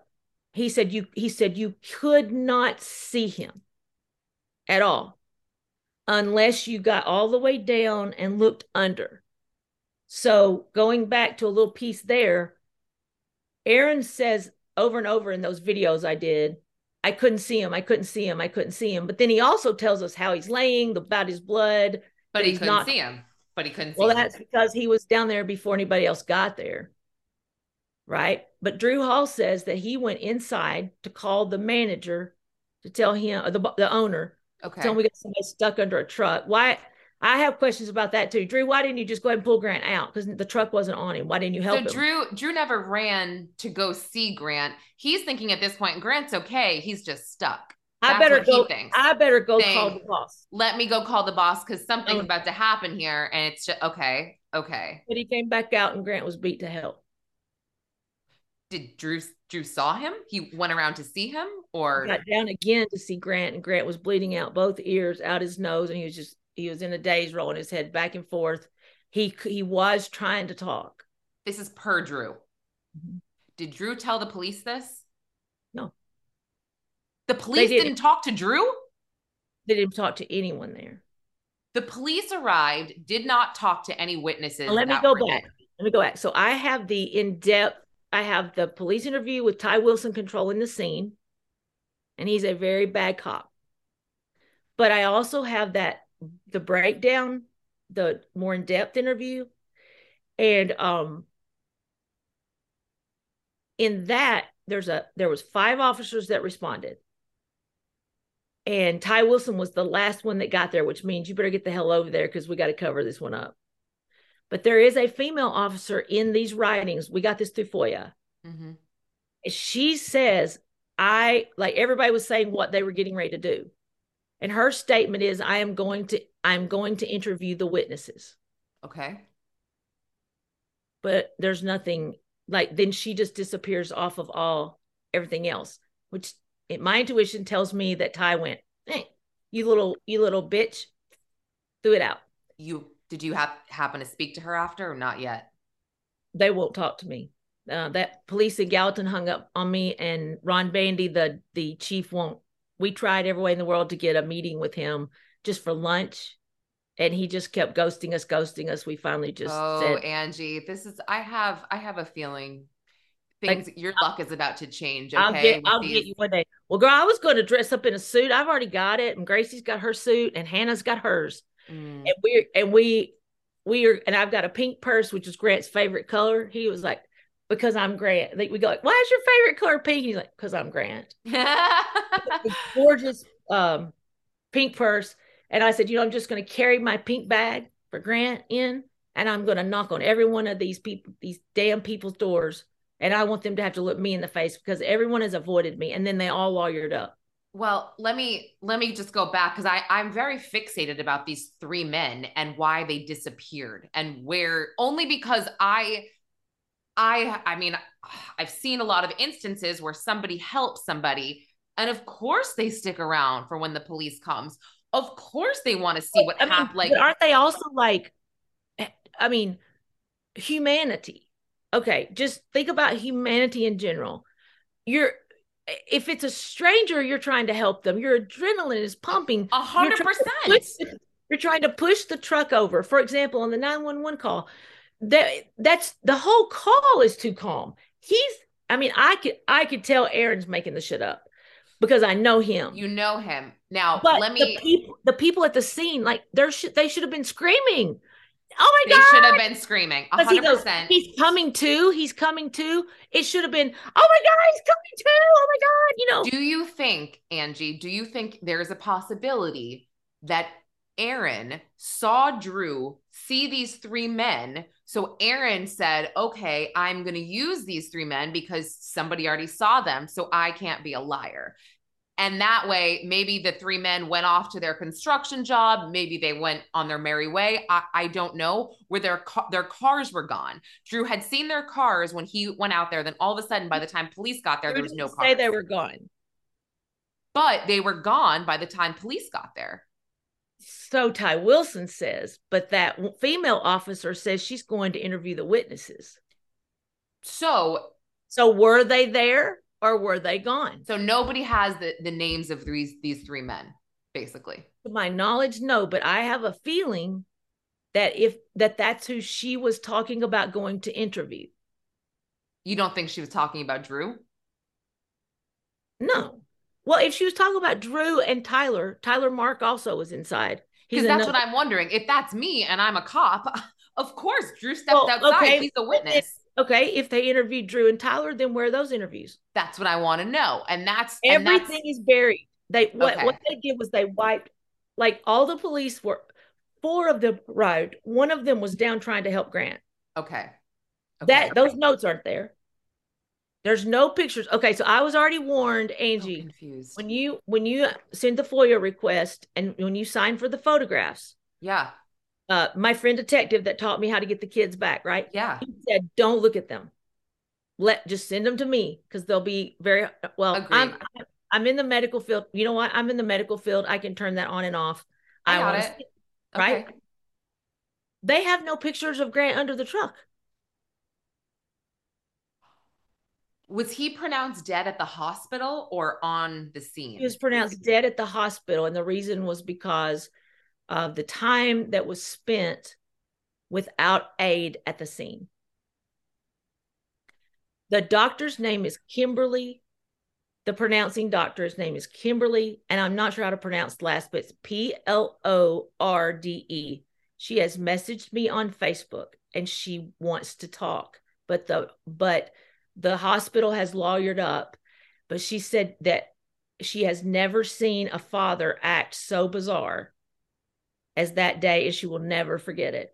Oh God. Okay, so this So- the only so thing about got- this stuff, this stuff unfortunately like will be great for documentary purposes, but this type of shit, it's just it's not going to matter so much like you know because they're going to use well, the whole that's everybody grieves that- different, like you know blah blah blah. will- well, but that's somebody will subpoena. No, I think what she was talking about was how he was so quick. He quickly. So Grant was pronounced dead at 27. Mhm. Uh, I'm sorry, 928. Okay. And by 935, Aaron had filled out that whole paperwork, put his number down for Grant's number, which is a trick of his.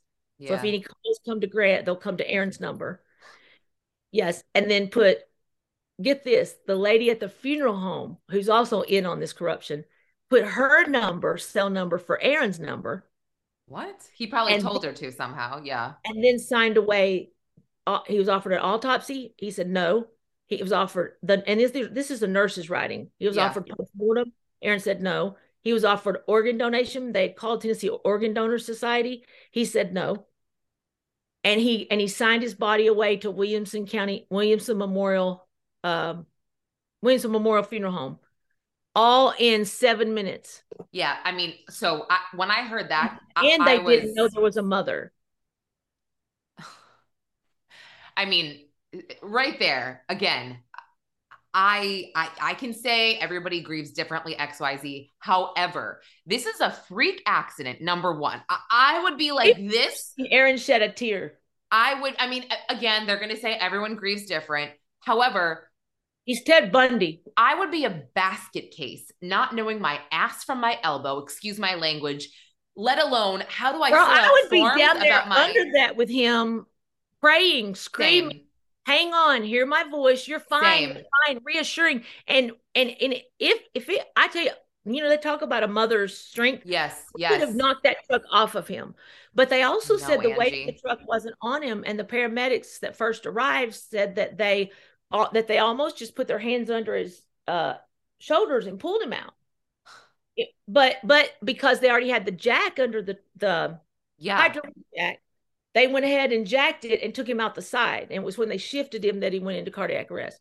Now, But how did you fill out paperwork at the hospital? I uh, uh, listen. I 100% agree with you. Uh, My my hands wouldn't work. My hands truly wouldn't work. But I am what my address was. I am confused at the about the autopsy and the postmortem because I thought that's how they determine a cause of death is by doing an autopsy.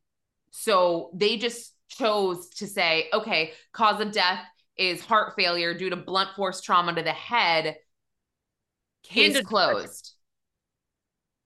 And so you do not have the right to since he already signed, you didn't have the right to say, hey, wait, wait, I, I want an autopsy. I Well, want a I wasn't thinking about paperwork that day. Of course not. Okay, I was in course not. shape, and I was Yes. the one to tell. All of a sudden, I went from being this monster with multiple horns and Yeah. spot yeah. Yeah. leprosy to the God. Like he, he was like, "You- whatever you want, whatever you want, whatever you want. So I was the one.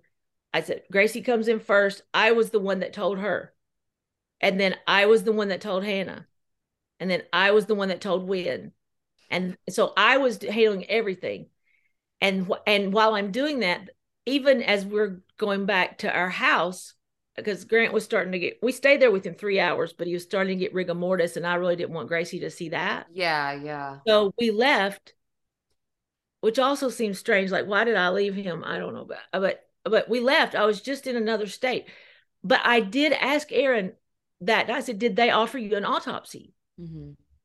No, no. Oh, he lied. Okay. I said they didn't, and he lied to me until September 26th, and by then I already had the paperwork.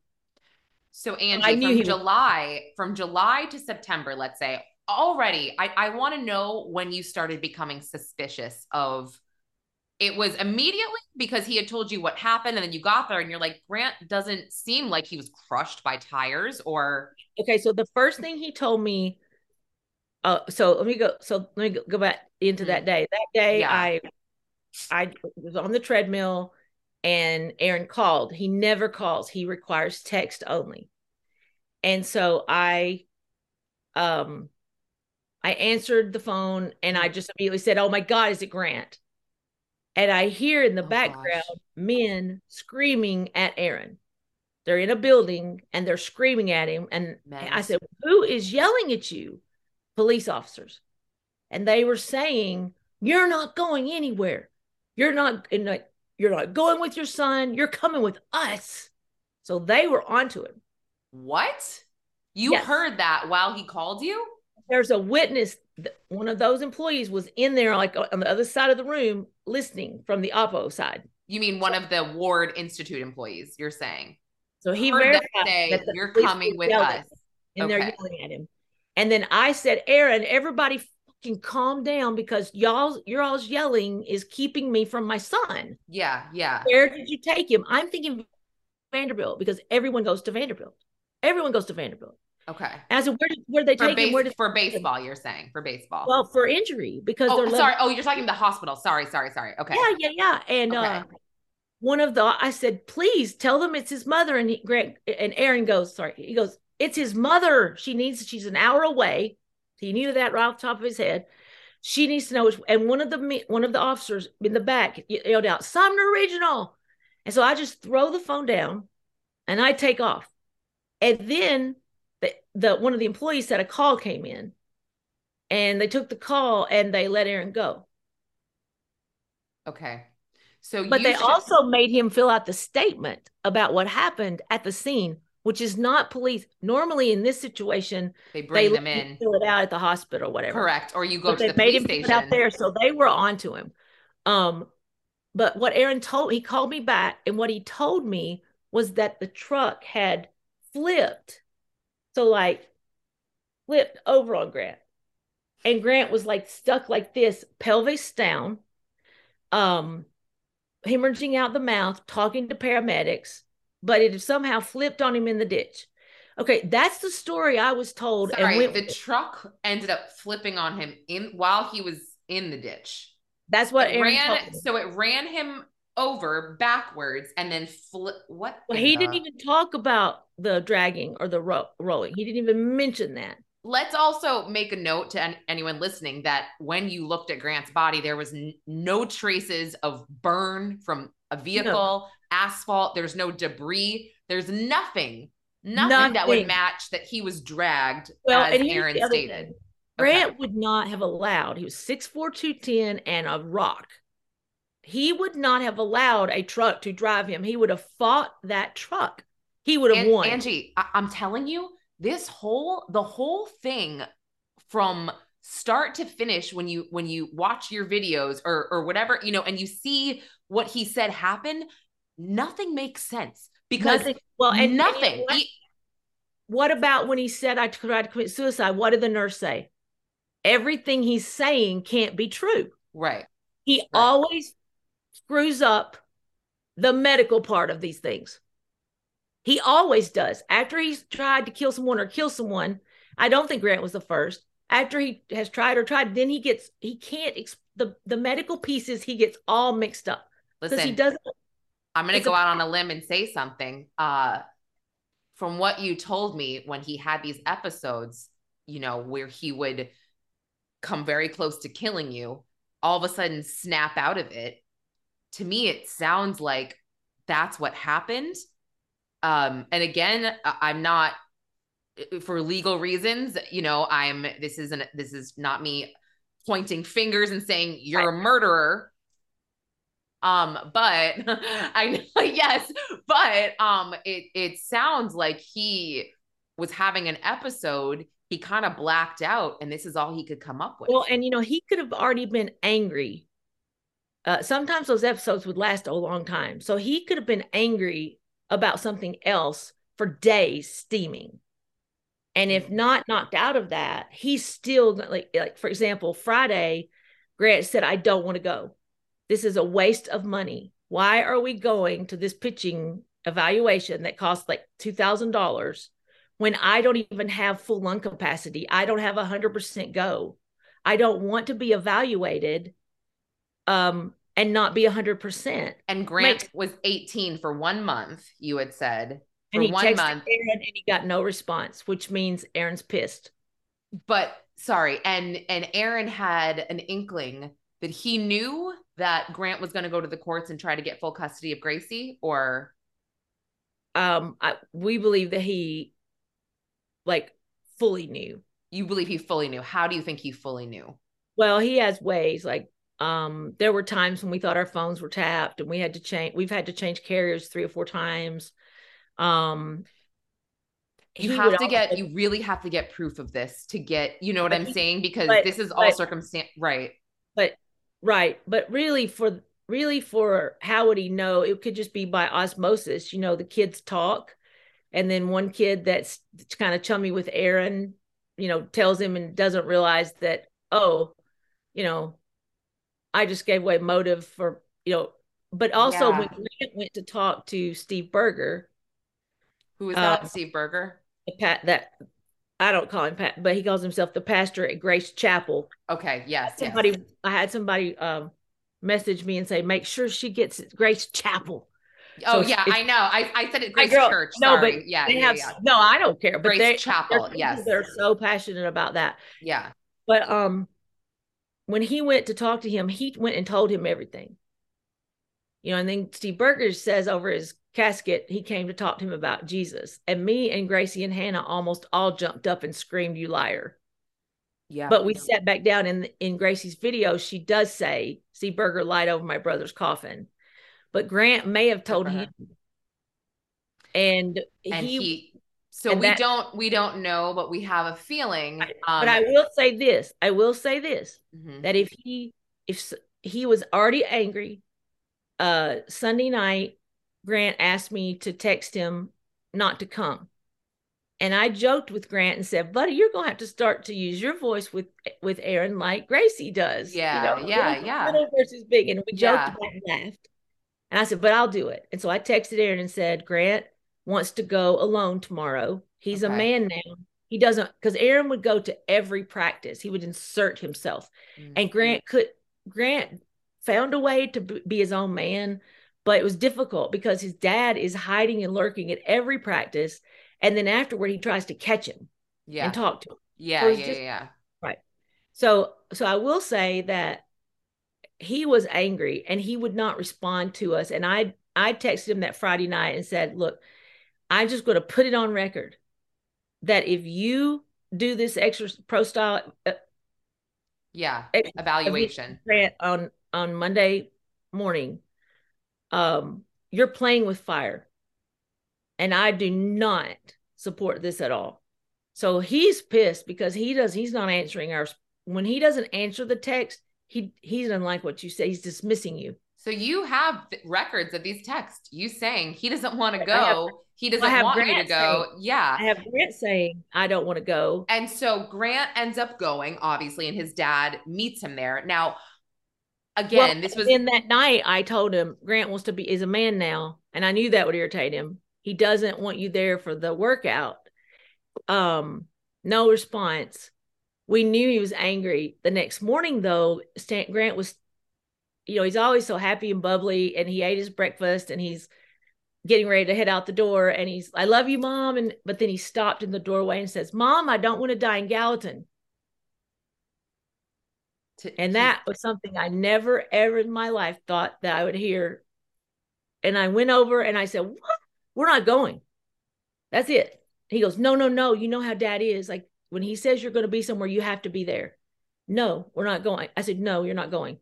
I what are you worried about? And so i was hyperventilating probably. I was really worried about Grant. And I said, and when he sees me like that, he always says things to calm me down. And I and he said, uh, Oh, it's my lungs, my lungs. And I was like, Well, then I'm going. I'm gonna go out there. I'm gonna go sit in the car. He's like, No, you're not. It'll be a three hour workout. I was like, oh, I could play on my phone for three hours. Mm-hmm. No. And he, he manned up on me gently, but it was it was really actually a beautiful thing to see. It was just a real man just popped up and was just like, Mom, you're not going. So I believe that something had happened. Things have been getting tense between them, and Grant had made it clear that he was not going to go through with Aaron's plans for baseball. He was going to do live his life the way he wanted to. Things were getting more and more intense between them in that one month. I guess, but and, why did he decide? Like, why after two years was Aaron like, I want, you know what, meet me here. I want to get your, you know, you're evaluated for for pitching or whatever. I, I don't know. And he had COVID. And he he just kept saying, I think that you need to we need to make the most of this time that you're not with your baseball uh, team in Georgia. But see, you know what that also meant?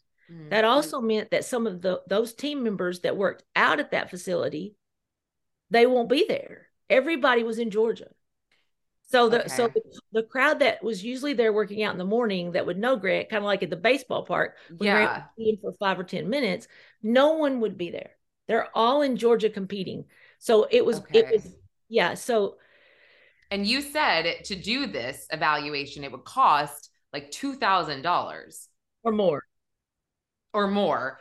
And for whatever reason, the manager Drew was very surprised to see Grant there that day, and I would think that to plan something of of this nature that is so expensive and so you know that you would really have to do some planning here some well, he has to he has to stage the workout room the pitching room right. and, and, he, he had no idea. And this is something again if you're gonna oh like, it's like a oh, the sorry, first thing aaron said to him was oh we've got an appointment today. We've got an appointment. To and Drew, and oh, Drew to Drew. Like, oh, oh, oh, oh. So he immediately, just like on the 911 call, was trying to convince Drew that they had a reason to be there. And and uh, but I but I want to go back to the rage piece. Yeah. Okay. So so do I have I considered that he had like at one point he says he tells several different stories, but one of the stories is that he passed Grant Grant passed him on the road. That I'm sorry, be- who who is this? but at one point, Aaron says in the videos that Aaron, I okay. he says that um, Grant passed him. That would be enough to send him in a rage. You don't pass him. Yes. So I mean, this is a yes. So or was it something else? But or did he come in that mode? However, if we listen to the 911 call, mhm. Aaron says, I've got three men here. He doesn't say there's three people here or there's three strangers here. or I've got three men here. Yes, I've got three men. That means that he it's like I, I relate it's like a painter. I've got three painters here with me. Like I've got them here. Like I brought them. That Yeah. we're together. I, like I've got them here. That's what Aaron was doing. yeah. Now, I do want to say this. I think it's very important to, to say that the counselor that I've mentioned several times, she was on the stand after when we were helping, she was helping very much to keep Gracie out of Aaron's grips. Mhm. She came and testified, and they asked her, did she believe that Aaron was capable of killing Grant? And her response, and we have transcript of this as well, Okay. but I'm paraphrasing right now. But Mhm. she, her response was something like, I would really hate to believe, to think that Aaron would kill Grant. But I have seen his uh, spontaneous, impulsive rages myself. And just what I've seen. So I don't know what she saw or what what caused them. But she said, just with what I've seen, if he was in that state of mind, yes, he would have killed Grant. So the possibility is out there, yes, that he snapped into it and did it and then panicked trying to cover it up. But he had too much help, Lauren. He had uh And I He want to get, I do want to get to that because that is something that really needs to be addressed. But he bef- knew how to plan a funeral. He knew how to do the hospital work. He knew He all knew of it. those things. And while I was just going back and forth and then sitting with Grant, he was out there booking, um, trying to get He- Vince, Vince Gill sing at the service. I mean, I, I- again, like I said, this this I behavior Vince. is No, I have nothing against Vince. That I've I've known him for years. As sweet as he can be, but it's not the day that you're trying to connect with him. To correct. No, I mean, th- let's be clear. This this behavior is incredibly bizarre. There is no denying that. In your mind, or or from what you have gathered from, um, you know, the lacerations on Grant's body, everything that you saw, the fact that his baseball bat was missing, I mean, or out of place, the fact that you know nobody tested that. I mean, do is is like this baseball bat is it in evidence somewhere do you have it can you put a blue light on it for blood like where where We are we with that I sent everything. I, uh, you know, the hat was in the ditch. Uh, Grant had his shoes and socks on, which were pristine, as pristine as they left the house, brand new. With and his socks were white as I ble- bleach his Yeah. socks, right? So they were just as white as when he left the house. The goggles, the phone you mentioned, I think on one of the TikToks I listened to, uh, and the hat were left in the ditch. All of those things, including the bats in the back, have gone to a forensic center um, where they can do expert testimony. I've had everything scanned, including uh, the truck. You know, because I found the Yeah, truck and got yeah. bought it, so we had the truck looked at. And uh, but there, but there's one bat missing, and so and that bat oh is there's a bat missing from his equipment that he usually has well, and no it's actually not from his equipment that he usually has. It's another one of those odd moments where I'm just in total grief and he's planning what's going to be on the stage at the memorial at, at the church. yeah And he he sends me a list of every item that will be on display at the church. And he he lists Grant's five adult bats, which would have been what was Grant laying in what would have been in Grant's bag in the back of his uh yeah vehicle. But he also says that he's bringing two aluminum 9U bats to the service. And I'm like, what? Why are you Yeah. bringing two 9U bats? And then it struck, then one of them disappeared. So when that when everything came back to me, he said, everything's coming back to you. And when everything came back to me, the bat. Oh, you're saying one of the two bats that he said. I mean, that could be explained like, oh, he wanted to keep a bat for well, just for the purpose. And why would he want to use a nine U? I don't know what a nine U is. What is that? Nine U is a nine year old. Why would he oh, want oh. bat?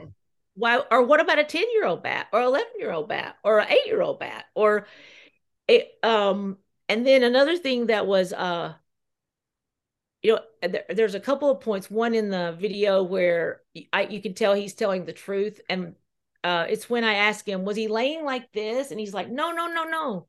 He was laying kind of like this with his head on a pillow and his hands like this. And the hair just stood up on my neck. I thought because obviously you saw him and that's how the paramedics found his hands. Like this? Like this and that's called a remorse kill. That's a psychopath. If you look there's remorse kill and then there's uh remorse and then what's the other one but anyway it's a remorse kill it's where you put them in a comfortable position so he so the same thing happened here at the house right here where i'm sitting at the, the doorway of this bedroom mm-hmm. he wanted to see who famous had sent flowers he just could not get this off his mind so we we made an agreement. My friend Melanie said, "Okay, fine. You bring the truck out to WPI tomorrow, which would have been Tuesday after Grant passed." And she said, uh, the week after Grant passed. And she said, and then you can come to Angie's house after that and you can go through the flowers. So he was like, okay. He so wanted he, to go right. through the he didn't just go through them. He made pictures of the cards and the arrangement so he could send thank you notes to everybody yeah, that's so weird. But however, while he was here, he asked me, "Did you ever find that pine tar bat of Grant's, which was the big? It's that's called a fungo bat. They use it. It's it's. I mean, it's the ugliest bat in the whole in anyone's okay. stack. Okay. And it's the one that's used for batting practice and fungo. It's all beat to heck. But that's the Grant the bat that Grant batted with because Grant didn't want to go out with a flashy bat. He wanted to go out with an old beat up and you so, are telling me that bat is missing? No. So I said, oh. so it was, and I couldn't find it. And it had gotten back to Aaron. I, now, mind you, I, I had open communication with him until I got everything I needed from him. And then I we, we shut it off. Right. So, uh, he's in standing in the house and i said yeah i found that pine tar bat i keep it right here if anybody breaks in this house i'm going to knock their head off yeah yeah. That went right over his head that I was talking about him. and he said, But do you have any, do you have one, do you have that other nine U bat? And I went, Yeah. He's like, It's in in Grant's room. I said, Yeah. He said, Well, let me tell you something. He said, Go get it. So I went and got the other one and he holds it in his hand. And again, he goes into this phase where you can tell he's telling the truth. And he says, Now, if you want to kill somebody, you hit them with this because it's metal. And he said, also, you have clearance. So he did like this to the door facing. And he showed me that you, like with a longer adult bat, pardon me to all the baseball players out there, it says she's saying that totally wrong. But with the regulations, the regulation yeah. size, yeah, you don't have clearance because it hits. He said, "It look, it hits the, but with the nine U bat, it's short." And he said, "You can come down on a man's head and kill him with this thing." And I and the hair stood up on the back of my neck again, and I knew that's what he'd used. So Angie, you believe I, I guarantee you, you believe he knocked Grant out, and then with one, let's say one hit that matched two hits. Okay. One here, one to his jaw, that because when I got to the hospital, the only thing Grant was perfect, like he just got out of the shower. I do want to say that the bruises on Grant's hips and mm-hmm. thigh, that's sliding bruises from baseball. Wow. Okay. Um, because I saw everything except I respected his private area. But I, I took the sheet off and yeah. I looked that where he has those scars, bruises, whatever you want to call them, during baseball season. That's just a uh, that's just a uh, strawberry that opens up over and over and over and over again. Right, right. So that's what that was, and I saw them, but um, he had not a mark, fingers, hands, everything perfect. The only thing was the back of the head, and so, but his um jaw, it um his we we didn't have the goggles yet, But when the when you get he got hit in the eye a couple times playing basketball. When Yeah. you get hit in the eye, the that goggle is made that Oakley is made to pop out to protect the eye Yeah. from the lens. And you could tell he'd gotten hit here, and then when we got the goggles back, sure enough, that lens was popped out. So he had a little teeny mark here that the Oakley glass will leave when it gets hit to the skin and popped out. Mhm. And then his jaw looked it he looked perfect, but it just looked uh like it like he had been sucker punched. And his Okay. bottom his bottom teeth on that same side because they still had the they still had him prep for the ventilator that never got turned on. Okay. So his mouth is open and the Yeah. bottom teeth on that left side were laid over. And that is uh like a boxer who gets hit. I was just thinking that. Now, so I believe he got cold cocked or hit from behind with the bat. Never saw it coming. And then the glasses get knocked off. Grant can't see three feet without the glasses, but also he's in a daze. It may have even knocked him out at some point. And then I believe the other, so then I believe he fell back into the ditch. And at that point, he they just roll him over. This ditch is as tall as I am, so I'm five five. If I stand in the bottom of it, you you can't see me. Right, So right. pictures don't do it justice. So he's in a deep ditch. They roll it over and come across the back of the head with the same bat. I think it was two licks, one bat. And do I think Aaron did it? Yes. And then do you Do I think my, the men helped? Do I think the men were there to help clean it up? Yes. Do I think the next week that people from Grace Chapel and from um people that the people from Grace Chapel were out there cleaning up with the police and cleaning up I, as a matter of fact I know they were because some of them told me um they they tried very very hard to convince me that Grant's injuries matched the accident and I they do not Well, They- they they they, obviously it doesn't take. I mean, honestly, Angie, it's like again, I read this and I was like, this doesn't make any sense. I guess I was thinking the same as you. Back of the head once. My initial thought was he falls into the ditch because that's sort of where he's hit. I took that as maybe he gets hit again. They flip him over and they take the car out of park, and then choom, there you go. see yes and Life 360 can be a bit off Mhm. but I called the company okay, And Ian's truck was never at the top of the hill part. It was never up there part by Aaron. It was on on the side of Okay. 109.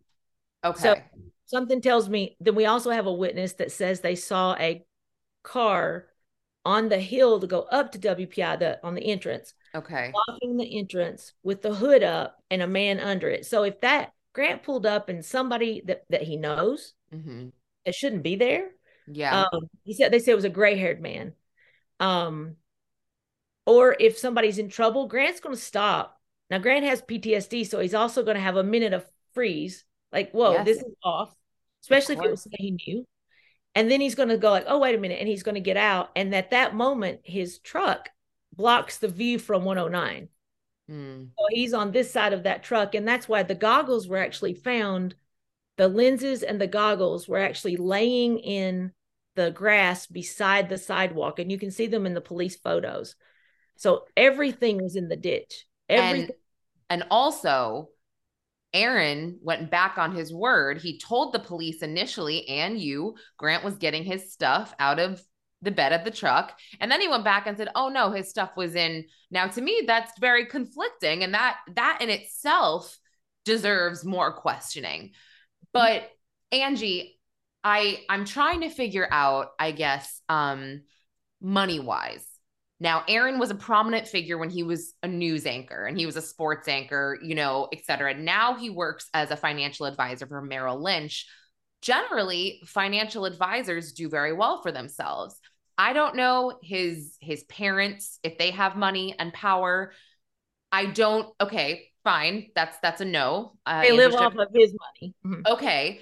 As far as his aunt goes, you said that money was basically squandered when he was trying to take you to court all of Well, these years. That was millions and millions. That could have been either anywhere between five to 14 million. And Aaron has also, his wealth has increased.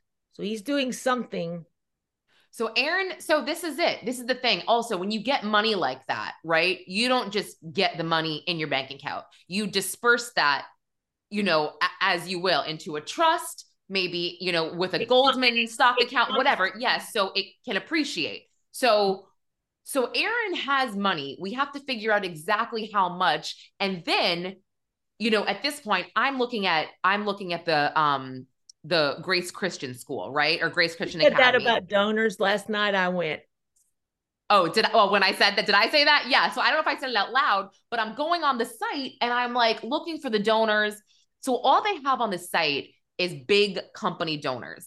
I have a call into the school to get a list of individual ones. Um, listen, they're again, if if they are protecting Aaron, I don't see how I'm going to get it. I gotta Mhm. find like a nice, sweet woman, you know, old lady that works there to kind of like uh whatever. I know I'm saying this out loud. Hopefully they don't listen, but it's really important that we figure out what these people, why they're protecting him so much. How much money is he giving? What does he have on them? This is crazy that even the police, and again, this is local police, right? This is not state stadies, No. I'm, I'm assuming. this, local. this happened. We're in Williamson County now. We we reside here. This happened in Sumner County, an hour away from here. okay. But it was just the local Gallatin Police Department. local exactly so we have to figure out you know exactly where it's it's the money trail because aaron clearly at, at this point if it's a small town and i would say most people know the history of your family right in in a and you can correct me if i'm wrong you are in one small town normally all of the neighboring towns possibly would hear about oh the solomon drama oh my gosh those Yeah, kids have been the, dragged the Solomon case, and you know, and oh, how sad it is that Angie is. It, it went from mentally suicidal, and they made that a bad thing Mhm. to uh mentally ill. And when that didn't work, I became a drug addict for them. I mean, so everybody is just so they're so sad. It was so bad that Angie was all these things when I was just like I am right now. Yeah. Well, just- and that's you actually nailed it. It's so crazy because in 2023, people would be quote unquote canceled for treating a supposed suicidal woman like she was the fucking black sheep of her family and and putting it normally it's Right. like everybody would come to her and say oh my gosh let's get you help let's get you therapy we're going to surround you by love and this and that because clearly you would be a danger to yourself not really a danger to others The last is thing you would do is take the children away. Correct. If someone's I mean- suicidal, right, right.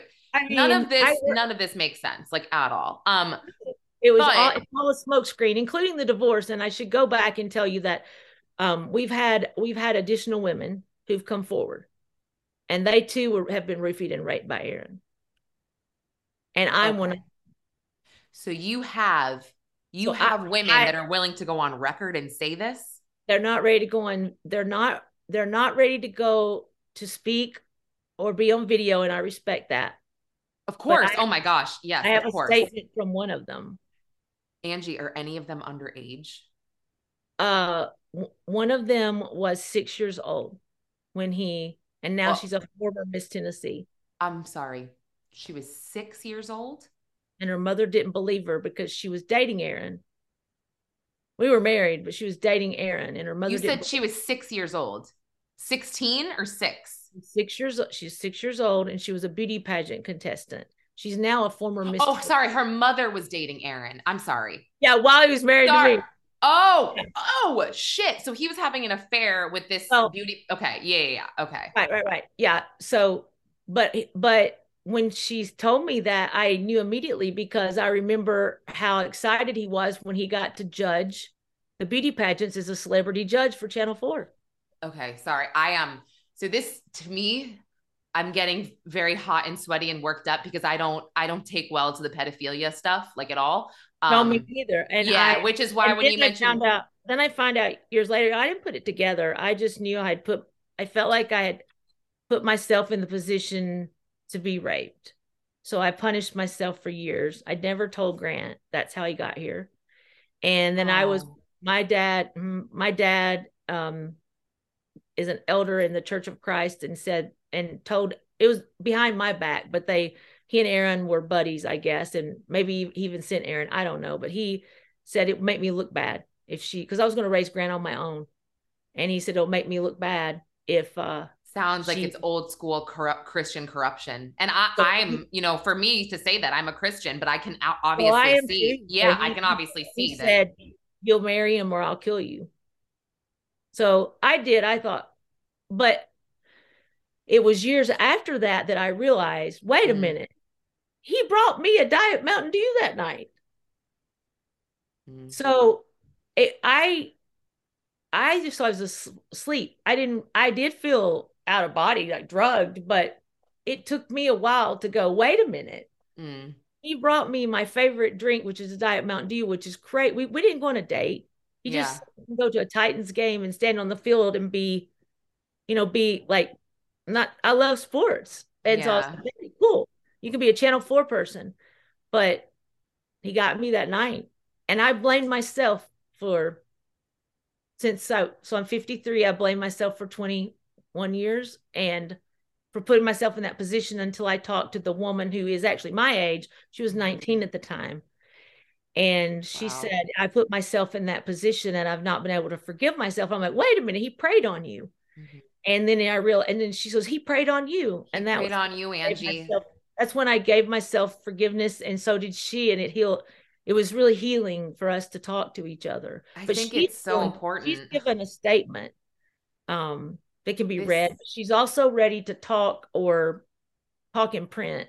Um, she, you know, Yeah, I mean, I eh, I would love to get her information. and I know there's after. more than that. Yeah, so. I mean, listen, I I have a feeling this is just the beginning and and I told you I plan on reaching out to Aaron. I I would like to hear what he has to say. I guarantee he won't speak because of I know that he had a defamation lawsuit against you and Gracie, but that was thrown out by the courts, which is amazing. Yeah. But no, but I, I I mean, he he the thing is, he shouldn't talk. At this point, all of this is so incriminating. All you need here is substantial proof for the FBI um, to take this case over because at this point the local police is not going to help you. That is not at all. I don't believe the TBI will either. I I actually agree with you. So I think at this point you need multiple people to come forward with with proof if if so and then they can start to really look into him look into you know get, get a warrant look for drugs look for this GHB look for a baseball bat look for anything. Get him devices- evaluated. Get this man evaluated at at this time because not only does he clearly have this narcissistic personality disorder but he also quite possibly is very mentally unstable going in and out of these episodes i'm not a doctor i am not diagnosing this No, but but the the uh, the woman that that I've become friends with that this Mm. happened to both of us. She uh remembers a pillow over her head. He tried to smother her. So I I I don't know I mean, many why would all these people, Angie, be out to get him? You know what I'm saying? Like, why would they all make this up? these, Like, they, both of these people that have both of the people that I've that I've spoken to that have come forward are very credible, have done wonderful things with their lives. mm, um and they've just buried this until they saw Gracie and I don't I don't think that's everyone um I don't know how many people didn't make it but I'll also tell you that right now while no one is doing anything he's yeah, he's on um is it ten he's on it's Tinder he's on Tinder recruiting women right now and they they have messaged me and said oh my god thank you you saved my life because um he's a dangerous man. because they and they offer he he he offers them straight up. He tells them that he's got two children, both living, and mhm, and then screenshot this and send it to you? I mean, that's not a crime, but it's fucking weird. I mean, like, I don't, they may have. yeah, keep that because that's odd. Oh, I keep everything. I Yeah, keep everything. It's it's obviously But- not a crime, but it's so fucking odd. no, that- but then the first thing he asks is, "Will you meet me at?" And it's like a swanky hotel bar for drinks. dude he's he is probably doing well for himself like i said something really though angie that i'm really i'm i'm so disturbed by jacques cabell or however you say this magistrate's name i had to just look it up again That is very if you you do something very very important i really think is to find that transcript of grant saying i am scared to go back to my father because i think he got it right here at the house. and then he's alone with his father. I still it's it's all circumstantial, I know, but this to me we gotta we gotta put this out there. So I'm gonna wrap this up So I'm gonna put this into two parts. Um okay. But but I want to again end this with like there was one thing you asked me. Yes. Let me make sure. Earlier. Yes. You have a list of your questions that you I, I had well, I did. I had um yeah. I wanted to know what I needed cleared up was how were Gracie's claims of abuse substantiated, which you clarified in a different district. Um, I wanted to know how did Aaron get custody of the mm-hmm. kids in the first place, which was a very layered uh corruption documented detail. Yeah, that was very um yeah, and how it was possible that he did this. And then um the biggest thing for me, which again to me is this is action, right? I I want to take I want this I don't want to just cover this for you, right? I want to take. Thank you. No, yeah, of course, but no, but this is for everybody listening. We need to take action, so we need to raise this money. So again, the what? GoFundMe. I hate to say, I hate to say that I am a pharmacist. I'm a pharmacy manager. Mm-hmm. Um, I, I'm a single mom. I do not. He does not offer child support. I'm not going there. I'm. We're we're scared of him. I don't want to be attached to him, but but I also I don't want his fucking. Uh, you're gonna have to believe. No, it's want, okay. No, it's fine. I don't want his money. Gracie and I want to do what we're doing on our own. But I give every penny I have. I would sell everything in this house. I have already started selling things to make sure that I can build a. Um, I've got the. I've got. Uh, we already have the person retained that Good. can do everything for us. He. We've already gone through the list of exhumation, accident reconstruction, all, all of these things, right? Mm-hmm. Um, but the GoFundMe, it's got to be so padded. The the money's got to be so padded that the that this attorney always feels like he can do exactly what he wants to do rather than well well they might not have the because no, we have a I, great, I agree. we have a great um we have a great agreement. I paid a, a small retainer and then he's gonna and in civil suit there'll be money from Aaron. Look, but yeah, sorry to interrupt you. In the, um, but in the meantime, no. I cover. I prom. I said I would cover these other things that come up that we need to do, including uh, just like, for example, a transcriptionist or court reporter for every time um, we bring some in for depo- we bring someone in for deposition that costs money, and if we fight have to mm. fight with him at all, uh, someone paid for Grant's plot and the entire funeral, uh, entire what do they call it, celebration of life was a yeah, funeral. right, right. But they paid for the whole thing like twenty four thousand dollars, and then they gifted Grant's plot to Aaron. So in his mind, that that was, but in his mind, in in Aaron's mind, he believes he he owned Grant here. He called them his possessions and he owns him now. But according to the state of Tennessee, we own like each or half and half. Like when a child dies, right? Uh, each parent owns half. So if we had to fight it, if we had to argue, then we do have. Can we get it? Uh, can we win that argument? Yes, because Grant lived with me. Well, I also was just this just crossed my mind as you're speaking did he have uh life insurance that he took out on Grant? Want, that's what we also wonder on that because he was a financial advisor and he knew everything. And also, wouldn't the- you know that though? Wouldn't you be able to get that information very easily as it's your son and you? How would I if he? I don't know. I guess I don't know, but how? I feel like it's he could speak to you know he maybe do you not do you know of any attorneys that that Aaron works with that he might have set this up? Because you have to do this through an attorney you know the life insurance. They have to did Grant ever mention to you that maybe he went through some kind of physical that's what I was wondering like if you know if possible for Aaron as a motive not only to protect himself but would he also get some money out of this to be able to I do believe that. Off? like and policy so, on Gracie. Right. So that's something that you know should probably be looked into. he never he never really got to be a full fledged.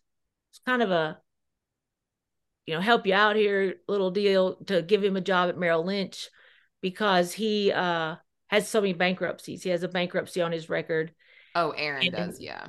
Yeah. So what he was was basically the the paper guy and the entertainment guy at night. But however, he's Mhm. he has passed the courses, so therefore he does know He how to. So this is, I mean, at this point, this GoFundMe, and I'm gonna say like for Sandy Smith, Stephen Smith, they were able to, like I said, raise a hundred Oh. grand to do this. So this is super important because the more money you raise, not only can you get these answers, but here's the thing, Angie, if Aaron is innocent, he will not fight you on this. You know Well, what I'm saying? Another thing everyone has said, and I Like, agree. Why wouldn't he want to know what happened to Grant? I don't know. And that's Why me is is- like, why why, would they- you Like the minute that Gracie and I wanted to know what happened to Grant, that was what it was. I wanted to get back to just briefly. Yeah, asked me when yeah. I found out. Um, but uh, the minute Gracie and I started, and then friends and everyone it started to grow. What happened to Grant?